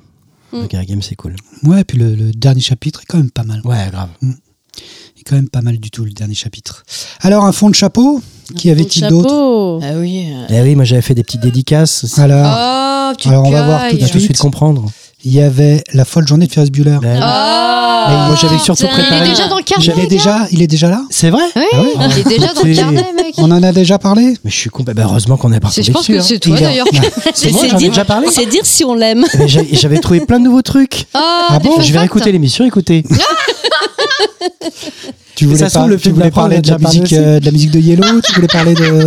Ah bah j'avais préparé plein de trucs. Il est hein, vieux, hein, tu bah oui. de euh, J'avais plein de choses. Oh la petite. C'est pour ça que je me suis permis d'en parler pendant l'intro, oui. parce que je savais qu'on l'avait On déjà. adore Bueller. On a déjà adore. deux Johnny Hawks. Comme quoi le monde est bien fait. Ouais. On a, on a Breakfast et Ferris C'est On la confirmation. Pam, pam, tchic, tchic. 4 heures de travail. Oh merde. Merde. Bah ouais, mais il est déjà là. Donc euh, voilà, tout va bien. Il y avait bien. Le sens de la fête. C'est un Ah. autre film aussi. Très bien. On en a Nakash et Toledano. C'est toi qui l'avais mis? Ouais. Ah oui, Le moi tout pour le beaucoup. tout. Ah ouais, euh, j'adore non, mais celui-là. Je l'ai racheté en Blu-ray là. Mm. Et non mais qu'est-ce que c'est bien ce film. Mm. Il est vraiment trop bien. Ouais, est vraiment Tu l'as pas vu? Non, non, j'ai je, pas vu. sais, je me doutais. Faut que je te le prête. Mais on en a parlé il y a pas longtemps. C'est génial. Ouais. Avec le. Bakri les est incroyable. Non, c'est- Ah oui, c'est du Bakri porn déjà. Parce que c'est ça. Ah ouais. Ça me du va. Bakri Ça me comme, comme tu aimes. Pour moi, un de ses meilleurs films Mm. avec Bakri. Clairement. Oui, sans doute, ouais. Mm. Sans doute. Ok. C'est vrai. C'est sans doute un de ses meilleurs films. ouais. Et puis Benjamin Laverne. Benjamin Ah ouais, j'adore Oh là lui. là là là. Non mais dans ce j'adore film, t'as envie tellement de le Ah défoncer. oui, t'as envie de le. Mais souvent. Dès la première scène, t'as il est très fort, défoncer, très Il a très la fort. tête pour. Mais il y a l'autre aussi, que j'aime beaucoup aussi. c'est Jean-Paul Rouve, que j'aime pas trop Jean-Paul Rouve, mais là-dedans, il est génial. Ouais. Vincent McCain est génial. Vincent McCain, voilà, qui je trouve très Ah très ouais, drôle aussi. Le beau-frère. Et puis en fait, quand tu as fait beaucoup d'animations de, mariage, tu vois exactement tout ça. ce qui est dit dans le film, c'est exactement ça. Quoi. Mm. Bref, Ah, bref, ça, me donne envie. très très bon, c'est du très bon Toledano et Nakash. Un bon feel good, quoi. Oui, oui, oui, oui. Il y avait aussi Priscilla, folle du désert. Mais oui. Oh oui. Bah ouais, ouais. Oh, très bien. Ouais, j'avais très très envie d'en parler. Ah ouais. celui-là, il, a- il, il pouvait rentrer. Ah bah oui. Ah ça aurait ouais, fait il rentrer- direct. Ça aurait Ah fait ouais, rentrer l'Australie par la grande porte. Autant On et en et reparlera. parlant de lui, je pensais que ça allait être une pente genre tranquillou. Et là, c'est vrai, Priscilla. Priscilla, on se Ah, rejoint. Ah, il y avait la Priscilla. cassette à la maison. Ah merde, Ah, bah c'est ouais. classique. là, on l'a retourné. Plein de C'est pas fun n'importe facts, quoi, plein de c'est belles une choses à crotte dire. d'abat. Attends. C'est une crotte d'abat. Énormément de choses à dire sur les acteurs, sur Tout tout, est ça. très, très grand euh, film. Je le garde Très, au chaud. euh, Garde-le au chaud, il ressortira, faudra Qui n'a jamais été détrôné. J'avais fait un big up à ta femme. J'ai- J'avais bah, tout fait, j'avais tout mis là-dedans. Ah bah oui, mais c'est fort possible que sur d'autres thèmes ce Il film-là revienne. ouais, ouais. Et puis c'est vrai qu'en film australien, ah si, on a quand même Mad Max Mad Max. Road. Tout à fait. J'avais même rebondi sur maintenant. C'était c'était un gros délire ma critique. Un gros délire. Ah merde, Ouais. garde ça au chaud, garde ça au Mm. chaud. Et puis on avait Ratatouille. c'est moi. bah dis donc. Oh, J'ai enfin essayé de faire Ratatouille. rentrer euh, de bah oui, j'ai enfin j'ai essayé de Mais faire rentrer l'animation mais de l'animation, euh, pour l'animation. moi c'est euh, c'est le tout pour le tout. Je veux dire un rat dans un restaurant français qui va tenter par tous les moyens et voilà dépasser le critique ego pour essayer de créer la recette. C'est déjà improbable, le tout pour le tout, gars. C'est des de rats, c'est des rats qui sont au marmiton Ah, pour la toute fin pour créer la ratatouille qui va Fallait tout oser, ouais. déchirer. Musique de. Il y a Camille, hein. Giacchino, Tout à fait. encore Camille Giacchino. aussi. Grand, grand compositeur. Et C'est là où je l'ai vraiment cette découvert. Scène, C'est cette scène de flashback qui est absolument géniale, qui est magique, de, du, de Quand il Ego, mange sa ratatouille. qui mange sa ratatouille et qui se rappelle son Mm. enfance, les Magnifique. jupons de sa mère, qui est absolument génial. Ils sont forts. hein. Et euh, ouais, Ils sont forts. C'est trop magique. C'est très très drôle. Il n'y a pas de Pixar dans du tout le. De Interstellar Une de mes à attractions. Ratatouille. Ouais, ouais. Une de mes attractions, une de mes attractions préférées à, à- à Ah. Il y a une attraction vomir, ratatouille. Ouais, J'ai eu très peur. On l'a fait plusieurs fois avec les enfants quand on y était. Génial. Je ne retournerai plus jamais là-dedans. Non, mais celui-là, il plairait en plus. s'est Parce qu'il n'y a rien de. Oh, il est hyper bien. Ah non, c'était horrible. C'est J'ai failli vomir. Qu'est-ce qui, mange de la ratatouille Non, Non. pas le film. Le film. Oui. L'attraction. La- L'attraction. L'attraction. Avec fais les lunettes en 3D et tout ça. Ah, génial. horrible. Atroce. Celui où Ah, tu trop déplaces, peur. c'est tout. Ouais. Il faut savoir J'ai qu'on n'est trop pas très manège. les écrans et tout ça, tu vas sous le meuble et tout. Ah non, c'était horrible. Ah, Ah bon putain, ça Ah me ouais. donne envie, moi. Ah, c'est génial. Ouais, trop ouais, en adoré. 3D, On a putain. Ça fait très peur. C'est pas hardcore, quoi. Bah, je pensais que c'était pas trop trop hardcore, ça allait Ah plaire. non, moi, il y a les On- on pirates, c'est très On bien. n'est pas Ah, très manège, ouais, Les pirates Sur et une les, les Cette euh, les petite odeur de chlore dans la file d'attente, là, voilà, c'est ça. Small, world. Voilà. Small World, c'est parfait. Et les pirates. Tu suis déjà bien assez là-dessus. Bon, alors pour finir, euh, en conclusion, en fait, euh, bah, j'avais proposé une petite question euh, Oh pour essayer de d'élargir. Eh oui, je suis désolée. Alors tout risquer, tout tenter dans le monde de la création, est-ce encore possible? Tout n'a-t-il pas été déjà fait? Imaginons que Christophe Lambert, qu'on n'a pas encore cité ce soir, Oui, oui. donc ça, ça vient fort à propos, tente, ose un projet fou, une sorte de dernier coup d'éclat, de tout pour le tout pour partir comme un prince. D'après vous, quelle serait cette ultime et définitive dernière œuvre Hmm. Je vais commencer par la mienne, tiens. Alors le film commence... euh. Christophe Lambert euh, est rajeuni par euh, le re-aging, euh, donc par, par, par, euh, par ordinateur, comme on fait si bien maintenant. Et il n'a pas bougé. Il a la même tête qu'à l'époque de 1986. Et il va, euh, il va voir euh, son vieil ami qui est en train de mourir. Euh, C'est Richard Conina. il est en train de crever. Richard Codina, il est jeune ou il est vieux? Il est vieux. Il est vieux, sa mère. Il a, il a pratiquement 100 ans. Ah, c'est-à-dire qu'on- ah oui, Ah on, ouais. le, on le. Voilà. Christophe on le Lambert est encore jeune. plus. C'est dégueulasse. Il arrive, il vient dire au revoir à son vieil ami, Putain. Richard Anconina. Il va crever et dans un dernier souffle, euh, Richard Anconina lui dit merci pour la musique. Non Et ça s'arrête comme ça? Non, ça continue Ah. après. Ah, Parce qu'en d'accord. fait, Ça c'est dure trois l'histoire, le film s'appelle Highlander et musique. Non C'est le crossover improbable entre Highlander et paroles paroles et musique. Voilà. Non Le duo, le duo, en fait, a duré tout ce qu'il a pu durer entre Richard Anconina Putain. et Christophe Lambert, sauf que Christophe Lambert est un Highlander. Donc il ne vieillit pas. Tout simplement. alors que Richard Anconina crève quoi. Et du coup, il va se battre. Il va devoir se battre contre les Highlanders de la musique française. Donc il va devoir tuer euh, Michel Sardou, euh, oui. Eddie Mitchell Oui. et autres euh, Michel Jonas, parce que ce sont ceux qui ne crèvent pas des, des Avec une Highlanders épée. de la musique. Avec une épée. Voilà, avec une épée, car le seul moyen de l'épée, c'est de leur couper la tête. Mais oui. Ah, Voilà. putain, ça c'est un film satisfaisant. Voilà, contre. c'était Highlander Ah, il et musique. Et à mon avis, avec ça, il revient. Et à la Réal Euh, écoute, j'ai pas pensé à ça. Peut-être qu'un petit réal, euh, ouais, un petit réal, genre, euh, Hmm, Gaspard Français Noé. Un Gaspard Oh Noé pourrait faire quelque chose d'assez sympa là-dessus. Ah, Voilà, pour rajouter ambiance. une ambiance un peu, un peu crade, quoi.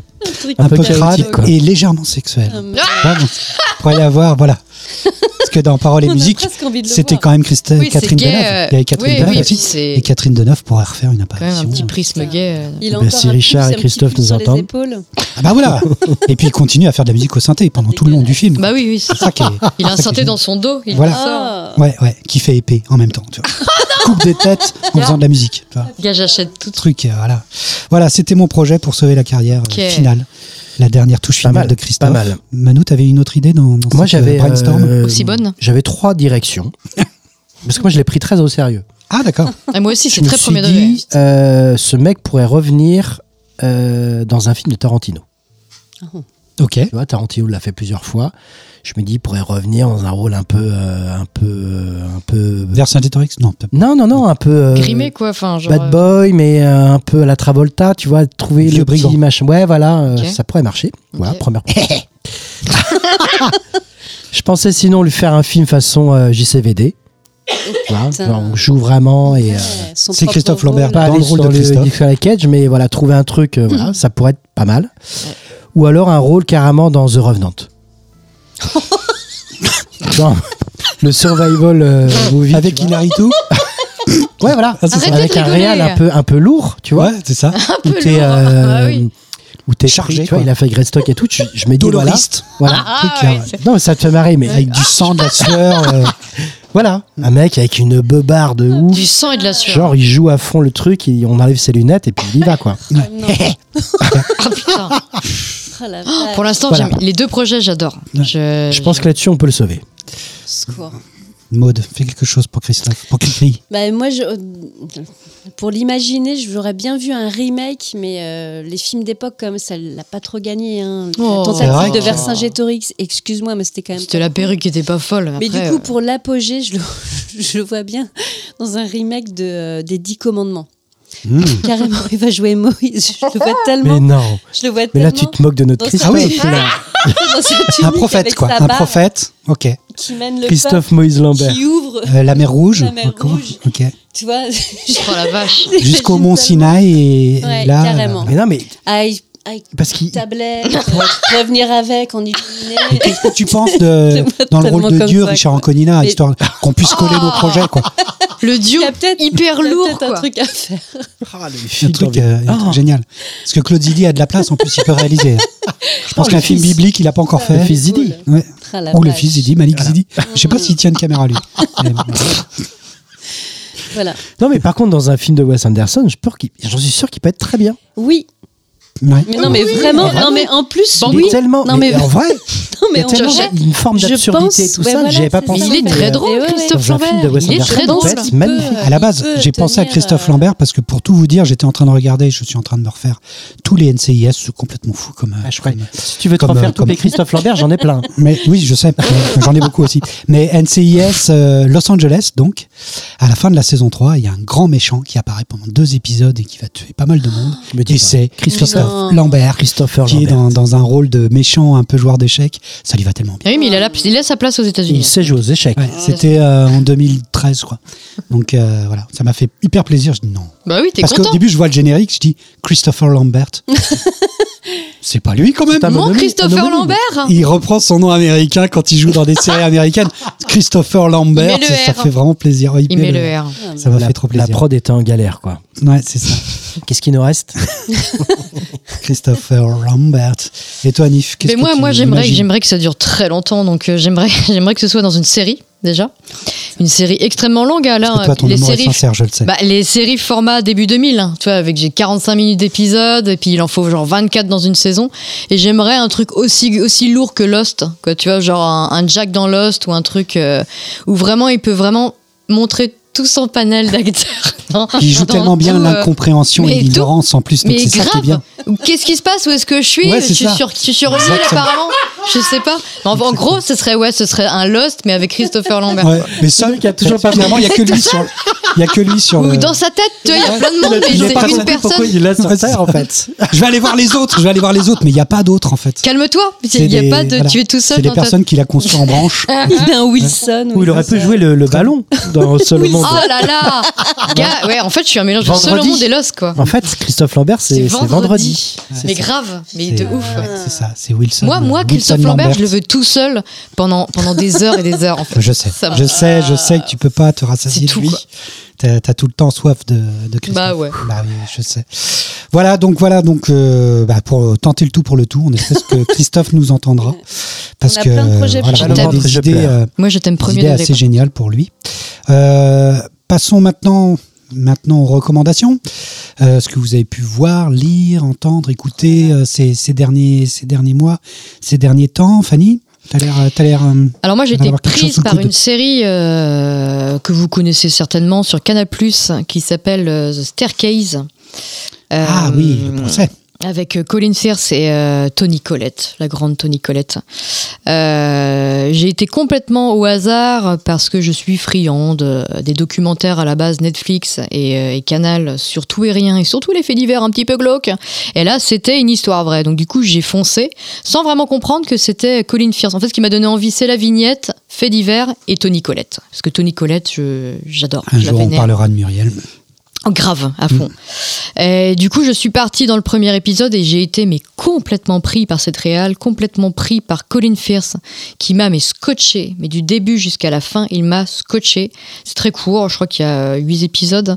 Donc sur un fait réel, sur une vraie affaire euh, d'un d'un homme qui se retrouve euh, avec le, la mort de sa femme, euh, tombé dans les escaliers et va être accusé de meurtre. Euh, Oui, parce qu'il y a eu des documentaires très connus qui, mais oui, mais oui, oui. qui sont oui, oui. passés déjà sur Canal il y a pas mal d'années. Complètement. Et ils en ont fait une série. Exactement, une série qui est. Moi, j'ai vraiment, vraiment, j'ai été scotchée parce que euh, je connaissais absolument pas l'affaire. Je m'attendais parce que ça va très loin hein, dans les années. hein, je crois qu'on va, on va, on va presque Oui, 20 ça ans plus tard. Ça s'étale énormément. On sait pas. On sait pas en fait pendant toute l'affaire s'il a vraiment tué sa femme ou pas. hein, Ça reste le nœud du problème. Euh, Colin Firth tient le rôle mais à merveille. Ça va très très loin en plus parce qu'il y a euh, euh, merde la française. euh, Camille? non, mince, j'ai un trou de mémoire. Audrey? Le- Non, la la- l'actrice française. Catherine? Maître Sega. Merde, Isabelle? non, non, ah, mince, j'ai un trou de mémoire. Camille, Euh, Clé- Clémence? Non, non, non. Oh là là, pardon, excusez-moi. Mélanie? Juliette Absolument. Binoche. Juliette Binoche. Juliette Binoche, Juliette Binoche. Ah ouais, je- qui intervient parce que pendant tout ce procès, etc., une équipe française euh, de tournage euh, connue, qui ont eu euh, quelques, quelques Oscars et quelques prix, décide de faire un film sur, euh, Ah oui, ils mettent en scène Sur, le propre documentaire. bah, sur un, un documentaire sur en fait le, les jurys et le- les tribunaux américains. Et ils prennent cette affaire comme exemple. et du coup, ils se retrouvent un peu embringués. Sauf que Juliette Binoche, qui est la monteuse de cette équipe, tombe amoureuse de ce mec qui, est, qui est suspecté d'avoir tué sa femme. ah ouais, carrément. elle Et c'est assez, c'est assez exceptionnel. Ça va très très loin en fait parce que euh, jusqu'à la fin, bah, jusqu'à le dernier épisode, tu revois en fait un mois, 15 jours, une semaine avant le drame, ce qui se passe. Donc Tony Collette qui joue la femme de ce mec-là, euh, tu vois tout ce qui s'est passé, etc. Donc euh, t'es embringué dans un truc euh, où tu sais pas vraiment qui a fait quoi, tu suspectes un peu tout le monde. C'est passionnant, c'est un suspense fou. Colin Firth que je qui, qui m'a mais bluffé, mais du début jusqu'à la fin dans ce rôle de mec. euh, dont on peut tomber amoureux assez facilement. Ah, Bah, et puis, dans Love Actually, il apprend le portugais carrément pour pouvoir Mais oui, faire avec et la puis- portugaise. Il faisait partie de bah euh, c'est Bridget Jones et puis c'est aussi toute la toute Ah, la a- série sous Fraser. Super cool avec Bridget. Bah, il fait euh, comment il s'appelle euh, dans dans la euh, dans la fameuse série anglaise qui est passée pendant hyper longtemps qui était sous Fraser. euh, il jouait Sega. le fameux. euh, oui, pardon, excuse-moi, je te colle des. euh, il jouait le fameux. euh, ils en jouent d'ailleurs dans Bridget Jones. Ils, ils font référence à ce personnage qu'il a joué pendant plusieurs années dans une une série très connue anglaise, très romantique, très à l'eau de rose. Ah oui, Euh, bah, la série, oui, Coronation. Je sais- je sais plus comment ça s'appelait, où il jouait Monsieur Darby. Darby. Ah non, ça c'est le, oui, Ah, c'est dans Orgueil et Orgueil et Préjugés. Préjugés. Orgueil et préjugés, pardon, excusez-moi. le film de, ouais, adapté de Jane Austen dont on parlait. Mm. Oh, la boucle est bouclée, c'est fou. Mais c'est incroyable. Comment tu dis que ça s'appelle? The Staircase, l'affaire des escaliers. Non, Darby, c'est dans les Sur Canal. du Docteur March. Oh, je sais plus. Non, Darby, c'est Orgueil des préjugés, il me semble. Ah, c'est Orgueil. Il me semble. hein. Ok, ok, ok, ok. Je sais pas. Darcy, ah non, Darby. Darcy. Darcy, Darcy, Darcy, ah, Darcy. Darcy, Ok. Darcy. Donc voilà, donc je, je- c'est petit et c'est bluffant. Il y a un C'est suspense. bien aussi les fou. petites séries. hein. Ah Bah ouais, grave. Moi, je suis très friande de ça. ce format-là. C'est sur quel euh, Canal. Canal. Canal. Moi, je voulais euh, conseiller, euh, parce qu'on ne le conseille jamais TV, assez, sur Netflix. Ah, allez sur Netflix, le dernier film de David Fincher, Ah, qui s'appelle The Killer. Euh, tu l'as pas encore vu? Ah bah non. Ah moi non plus. Ah, tu peux Ah, pas en parler. Moi, je l'ai vu. Moi, je trouve que c'est une merveille. Mais à chaque fois, tous les deux, vous avez déjà tout vu. Quoi. Mais oui, c'est très chiant. Non, mais c'est ouf. C'est une merveille pour. Ouais. Bon, bah, Je peux aller écoute, faire euh, je pipi, peux pas, tu peux en je peux pas trop parler, je vais- bah non, mais j'ai pas vu non plus. euh, Non, non, non, non. Non, non, on en reparlera. Mais par contre, on en reparlera quand. euh, Donc validé Ça a l'air d'être une superbe. Ça, ça a l'air d'être seulement efficace parce que j'ai entendu des critiques de gens qui restent à la surface sans gratter plus que ça ou en essayant de dire ouais The Killer, un killer perfectionniste. Ah d'accord. C'est euh, en fait il nous parle de lui, David Fincher. Et moi, je trouve que ça, déjà, je trouve que cette façon d'analyser les films, ça m'énerve. Euh, je trouve que les films sont plus importants quand ils ont une portée Mm. universelle. Et la portée universelle de ce film, pour moi, il parle de notre monde sans en avoir l'air. ouais. Voilà. Si on prend The Killer comme étant l'employé, l'employé idéal d'une société whatever dans le monde, et que sans en raconter rien du tout, qu'est-ce qui se passe quand cet employé, modèle, perfectionniste, parfait, idéal pour un monde libéral, le jour où il fait une erreur, Mm. qu'est-ce qui se passe? Est-ce qu'il ne serait pas en train de s'humaniser au contact de son erreur, puisque l'erreur est, est humaine humaine. J'en dirais que ça. Mais fou. pour moi, ça a cette portée-là, c'est formidable. Et je trouve qu'il fait des, des- Dans la façon linéaire, je trouve qu'il il emprunte un peu à Mad Max Fury Road, Mm. dans la façon de faire Ah ouais. un film qui va du point A au point B, point. Mm. Et puis, euh, il emprunte aussi, enfin, moi, j'ai pensé à une scène de baston incroyable qui, pour moi, renvoie, euh, renvoie à Mission Impossible, euh, mais en étant. Il a demandé des conseils à Soderbergh pour pouvoir faire cette Ah. scène-là. Et les coups sont incroyables Mais elle est folle. faut mettre cette scène-là avec un son, mais je Ouais. vous fais confiance, Mm. pour mettre un son euh, conséquent dans cette scène de baston. Et bon, bref, j'en dis pas plus, je, faut pas que je déflore. Ouais, bon, voilà, je conseille The Killer Ah ouais. de David Fincher sur, euh, sur Netflix. Et euh, c'est dommage que ce soit pas au cinéma, mais si vous avez euh, Mm. une bonne télé, Ça, c'est déjà, fou. hein. c'est Fincher, c'est- une bonne incroyable. télé, déjà, c'est bien. Il C'est de la abonné. 4K, ça, ça a des potes, c'est du Dolby Vision, ça a des, ça a des potes sévères. Toi, Manu Eh bien, euh, Oui, la musique, c'est que de- des morceaux de The Smiths. On dirait The C'est Charm. c'est ça. C'est les C'est The génériques de Smiths. Charm. donc déjà, Non, c'est que du Smith qui passe. euh, Oh là là. Tu l'as vu euh, quel bonheur. Maître Non, non, je l'ai pas vu. Quel bonheur. Regardez ça, vous allez, vous allez kiffer. Faisons de plus pour le voir. Euh, moi, c'était un podcast, un- donc euh, découvert dans le jeu vidéo. Donc, je vous avais déjà parlé d'Elden Ring. Oh là là. Euh, le Oh, il nous emmerde avec ça. hein. Je savais que tu allais, Oui, bah, je forcément euh, dire des choses. Mais voilà, euh, dans le monde euh, de donc, euh, From Software, qui est un développeur qui crée plein de jeux vidéo euh, qui sont à un niveau euh, exigeant. Et euh, et il y a un YouTuber qui s'appelle Exerve, un Français qui crée des guides. Et euh, à côté de sa chaîne YouTube, il a un podcast qui s'appelle Fin du Game. Et donc c'est une émission où ils sont trois. Donc il y a Hugo, il y a euh, Game Next Door et euh, Exerve. Et en fait, ils s'amusent pendant cette émission, comme nous, sauf qu'ils traitent euh, un jeu. Un jeu, ça dure deux heures. Donc ils décryptent, ils analysent. euh, Alors, des jeux récents ou ils peuvent, Ah, ils- ils non, peuvent ils aller peuvent- sur des vieux jeux ils peuvent aller aussi sur des vieux jeux. Mm. Le but, c'est voilà, ils ont tous bossé. euh, ils ont aussi leur ressenti parce qu'ils ont fait en intégralité le jeu. Et du coup, ils Ah ouais. décryptent ensemble, ils analysent. Euh, c'est des fans de, de, de- de- de jeux vidéo, il y a une passion. Il y a une hauteur de point de vue qui est vachement bien. Il y a une connaissance aussi du, du JV qui est top. Et puis, c'est très profond. Et puis, ils sont intègres, ils sont très précis et avertis. Voilà. Donc, ça s'appelle Fin du Game. C'est un très, très bon podcast. Ça donne envie. Et euh, Sur les YouTube, mecs sont vraiment. euh, Est-ce que tu sais s'ils ont fait euh, mm, des grands noms Non, je crois comme que c'est pas sur YouTube. Ils ont fait des grands noms, genre Tomb Raider, tout ça Ah oui, oui, il y a Plus des- mon style de il y a- jeu à moi Il y a du grand nom. Ah, Il y a du grand nom. Ok. Et c'est juste que c'est c'est des puristes quoi. Ok. Euh, et là le dernier sorti c'est le dernier Metal Gear tu vois par exemple. Mm. Donc c'est euh, non non il y a il y a cette bienveillance et surtout le, le, le- la, la, la connaissance quoi. Tu sens que c'est c'est vrai. Quoi. blazes et tout ça c'est Mm. c'est c'est du délire quoi. Ils savent de quoi ils Donc c'est passionnant passionnant. Mm. Fin du game. Fin du game. Ok, très bien. Un podcast, c'est bien. Ça, il y en a que quelques fois, c'est bien. Hmm. change. Mm. Et ben moi j'irais sur Empire of Light. Oh, j'ai pas encore regardé. Ça a l'air tellement bien. Le dernier Sam Mendes Ouais, le dernier Sam Mendes. avec Olivia Colman. Excuse-moi, je suis Olivia, parti. non, mais, Olivia Colman, mais euh, qui est, euh, pff, non mais qui est, y a, le film tient sur elle clairement, euh, mais elle est euh, incroyable. C'est une actrice qui, euh, c'est un peu à la Frances McDormand, c'est-à-dire Celle qui faisait la reine dans The Crown saison Ouais. 3 et 4. Et quand elle, Ah oui. quand elle visage fermé, elle est mais euh, d'une dureté euh, incroyable. Et quand elle sourit, c'est une lumière, c'est un soleil. Et là, voilà, on est plongé dans un cinéma euh, dans les années 70, euh, dans un, coin au bord de la plage. Et puis, peu importe en fait l'endroit, mais un cinéma hyper beau où on sent qu'elle a vécu déjà pas mal d'années. Et elle, elle est employée dans ce cinéma. Et on va suivre ce personnage et euh, la rencontre avec un autre personnage plus jeune, un black, euh, dans ces années-là, qui vit aussi son histoire, deux histoires qui n'ont absolument rien à voir, mais une rencontre qui va se passer. Et elle, euh, voilà, son rôle à elle et son. son... C'est dur de le décrire, faut juste le voir. Mhm. C'est, euh, C'est c'est beau. Je crois qu'il parle un peu de sa mère, je crois. hein. Je crois que c'est un peu. euh, Il me semblait que Sam L'histoire de sa parlait- mère, ah, peut-être. Il me semble qu'il y avait quelque chose T'as peut-être plus de d'un vie peu que moi autobiographique. là-dessus. Mais je sais, j'ai pas encore regardé. Et j'essaie de pas trop en savoir avant. C'est de- beau, c'est. Mais ça a l'air c'est- magnifique. Mais à regarder. C'est un des réals euh, aujourd'hui. Hein. C'est- Ouais, Sam. Mendes, c'est quelque chose. hein. incroyable. Tout est beau, tout est subtil, tout est fin, tout est. C'est magnifique. Franchement, j'ai été bien bouleversée par ce film. Je vais le re-regarder d'ailleurs.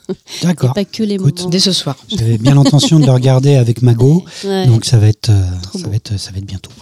Ça va être bientôt. ça va être bientôt. On a bien l'intention de, de se le mater aussi. euh, Empire of Light, donc sur Canal en ce moment. Oui, sur Canal. Euh, alors, bah, il y voilà. aura d'autres émissions de Hat-Trick Alors oui, Très bonne question, ça. oui. Alors est-ce qu'on va avoir le temps de- de- d'en faire une avant la fin de l'année? Je ne sais pas. Donc on vous dit peut-être Bah, joyeux Noël. Joyeux Noël et bonne année. Peut-être, peut-être, hein, sans doute. Et surtout la santé. rejoint en 2020. pour attaquer une année encore euh, de, de- de- de cinéma avec Hat-Trick. Et le prochain thème, donc c'est moi qui, qui l'ai choisi. Euh, J'ai choisi le thème La robe. Euh, La La robe, parce que j'avais un peu envie de parler aussi de, de, de costumier, euh, voilà, de, de, de tout ce métier un peu de DA aussi, de, euh, donc que tu fais un peu aussi, Maud, donc euh, c'est un peu ta partie par Et- moment. Quand Et même, surtout, tu as le droit de choisir trois films. hein. Tu as le droit d'en prendre trois. La petite crotte de nez. Donc euh, la robe, les robes dans le cinéma, je pense qu'il y, a- y, du- il y a du choix. Il y a pas mal de trucs euh, sur, euh, sur les robes au cinéma, donc euh, peut-être des films plus à costume aussi. On n'a pas beaucoup euh, des films de, de- C'est de- vrai. de différentes époques. Ah, il va y avoir des choses. mm, mm, il peut y avoir beaucoup, Peut-être. beaucoup de choses. Peut-être euh, J'ai envie de dire, c'est sûr. Peut-être du Stéphane Frey. On euh, verra. qui sait. On verra bien. En tout cas, voilà. Donc, ça sera pour la prochaine. Et puis, euh, et puis bah, pour nous quitter, Maître Sega euh, va nous faire découvrir un petit son. Ah bon? Eh oui. C'est super. Petit son, une petite sortie récente. euh, Björk revient un petit peu en ce moment. Ah Donc, euh, C'est pas vrai. Passerait-elle par Nantes? Elle passe par Nantes. Donc, Mhm. Ah, quel on est beaucoup allé la voir. Absolument. Et finalement, elle a, elle a sorti un, un morceau avec euh, Rosalia. Oh C'est vrai Arrête tes conneries. Ouais. Putain, mortel. Euh, Tu vas nous faire écouter ça Ouais. Non, mais mon enthousiasme est au 100%, premier degré. C'est truc de ouf. J'ai trop envie d'écouter ça. Vas-y, redonne- Mouloud, redonne- tu sens redonne ton son- pantalon. C'est une œuvre caritative. En plus, c'est un. Tous les bénéfices vont être euh, reversés à, une œuvre qui. Elles sont vraiment qui- trop fortes. Ouais. Pour, Wow, pour aider- mortel. pour euh, stopper Vous, la, vous la avez pêche déjà entendu, vous? Ouais, il nous l'a fait écouter putain, ça. Pêche intensive. Samedi, on l'a Ah ouais, pêche intensive en Islande principalement, et puis pour essayer de me sauver un peu le- les saumons, les derniers saumons, saumons Donc c'est sauvages qui bientôt. Noël, pas de saumon à Noël. Ah, Allez, banco. Voilà. Donc, Et ça s'appelle comment Oral, Oral. Ok. duo étonnant euh, quand même. Ah bah et, oui, euh, grave. et on, il est difficile déjà de, de, de sentir les différences d'âge entre les voix, entre Ouais. les Ah ouais. voix. Ouais. À Björk, quoi. Ah, j'ai hâte, j'ai hâte, j'ai hâte. Vas-y. Ah. C'est parti. Donc voilà. Eh ben, on se retrouve à la prochaine émission. Euh, à ciao. À Ouais, ciao tout le monde. salut. Merci à tous et joyeux Noël. Your mouth floats above my bed at night. my own, a private moon. Just because the mind can make up.